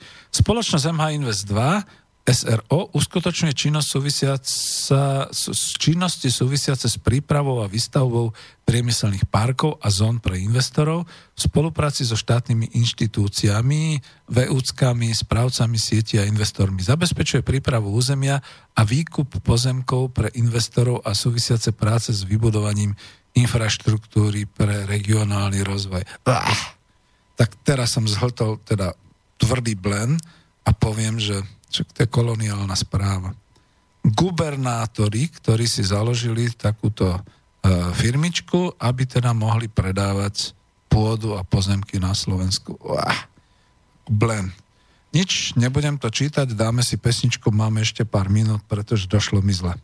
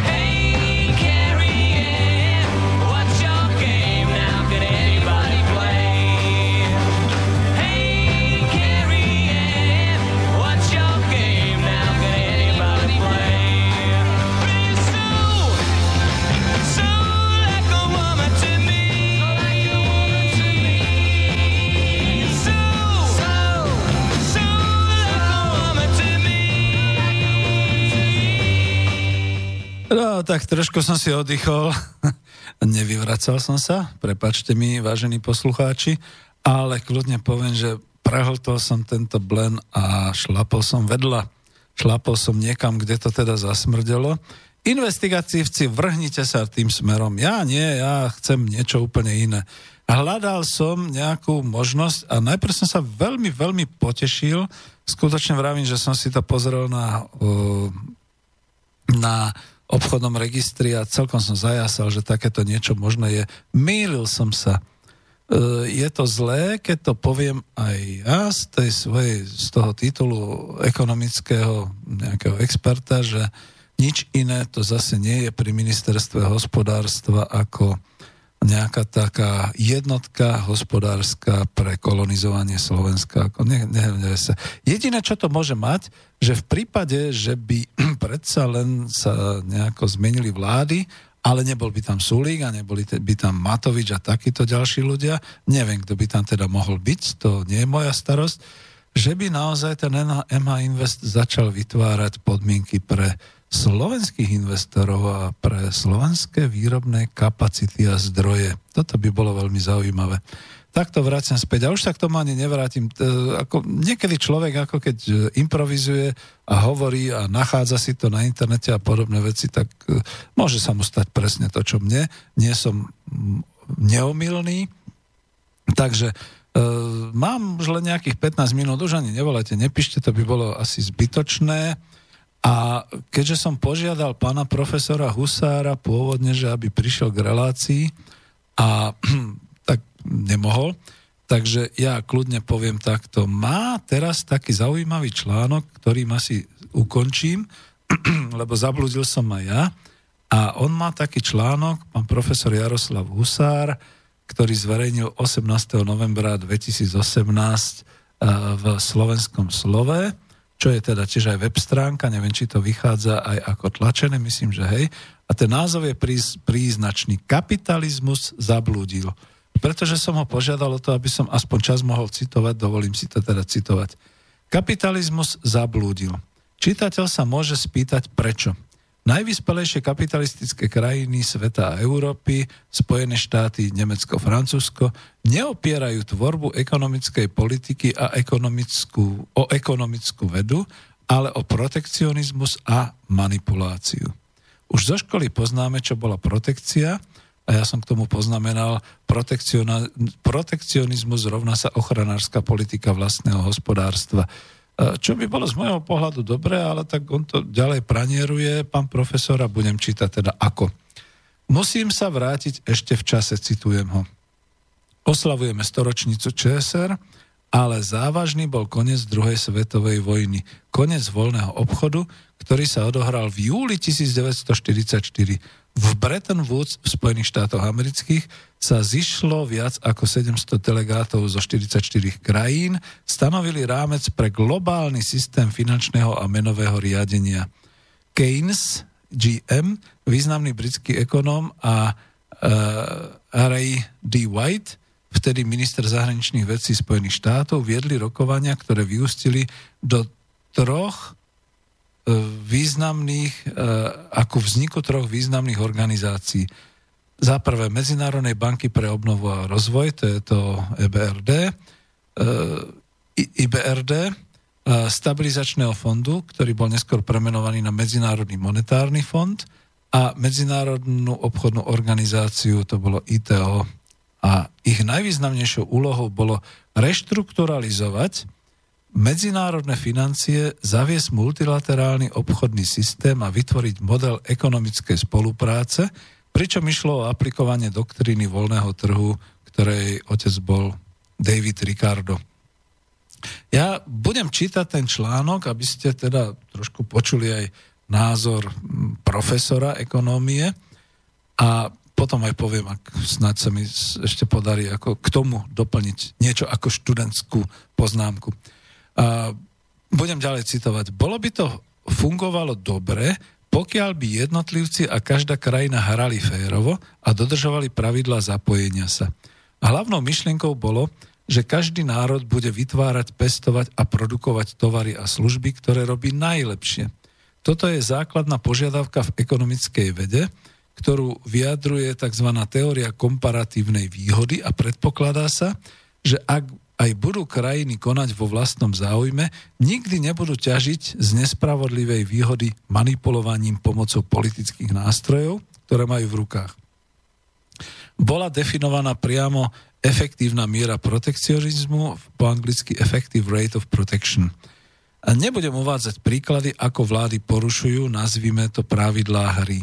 Dovolím si zacitovať D. Mojovú, Dozvuky Bretton Woodských dohôd bolo vidieť v celom rade politických stratégií známych ako ožobračovanie blížneho svojho, ktoré používali západné vlády v snahe priniesť prospech jednej krajine na úkor druhých. Tu sa zastavím a tak študentsky budem komentovať. Veď vidíte, ako a nás obvinujú, že sme egoistické národné štáty?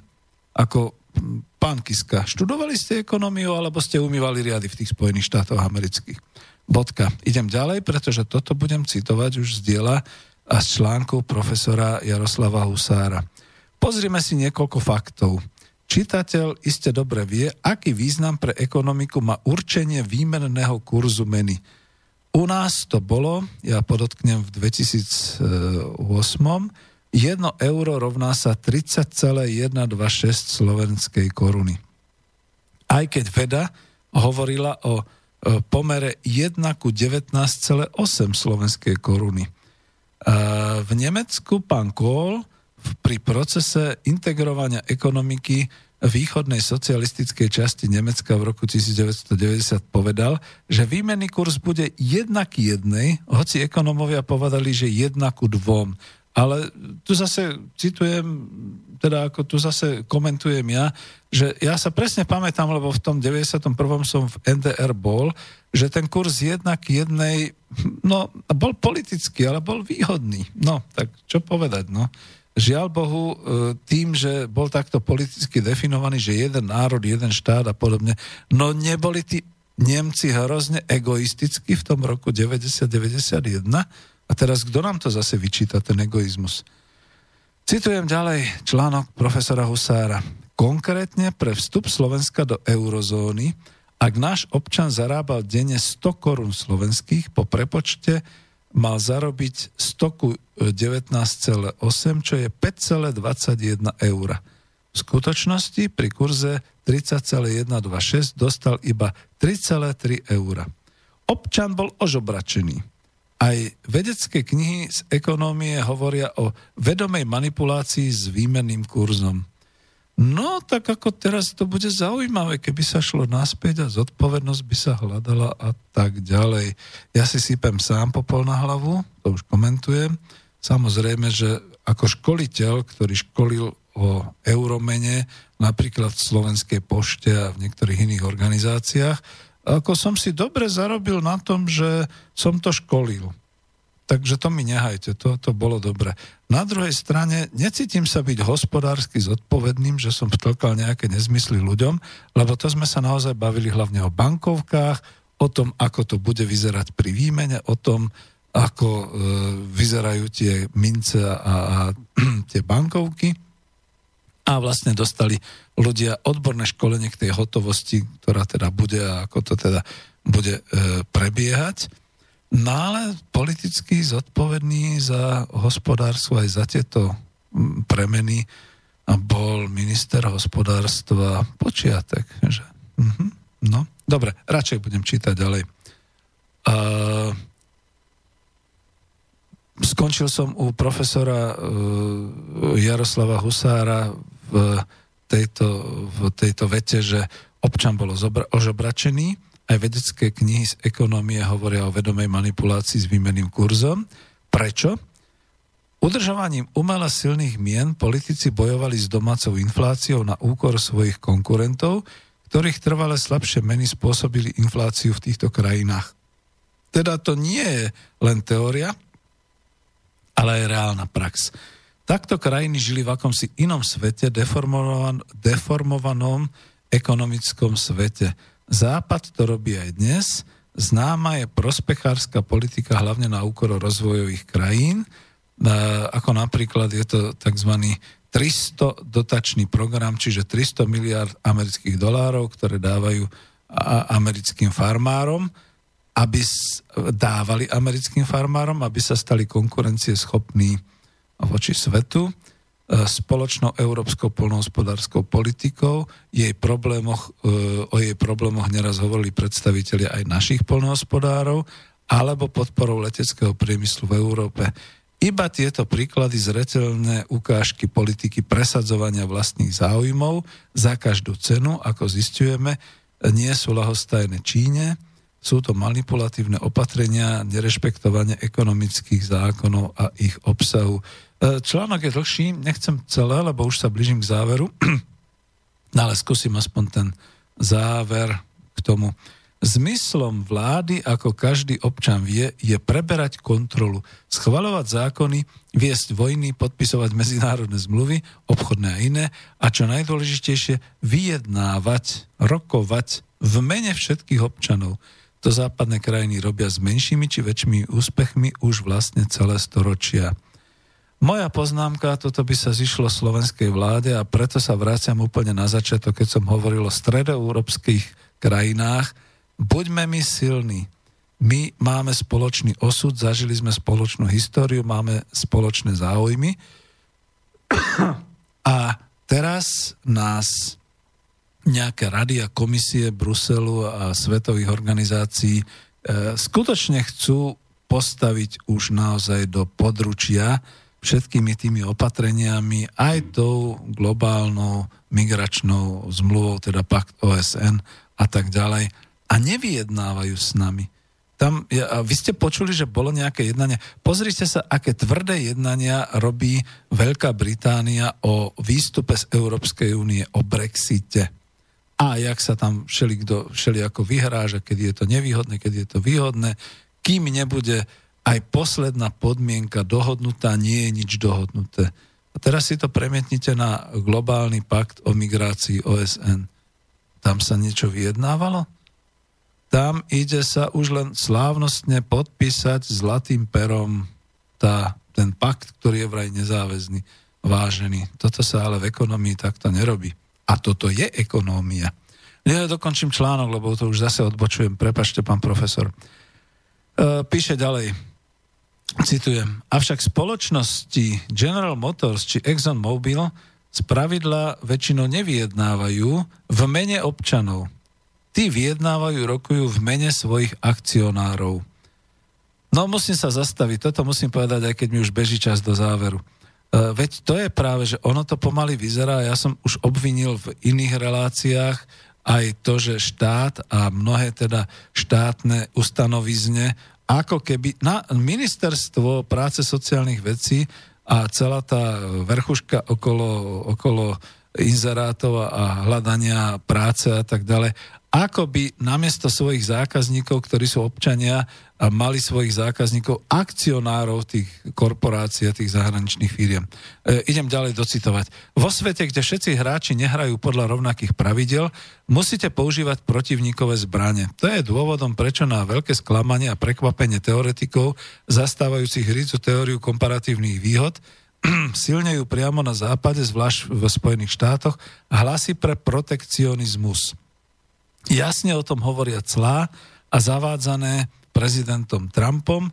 Čitateľovi ponúkam dielo Hemza Elevyho Capitalism and the Colonial Production, čiže kapitalizmus a výroba v kolóniách. E, zistí, že nežijeme v skutočnom ekonomickom svete, žijeme v iluzórnom svete, deformovanom ekonomickom svete.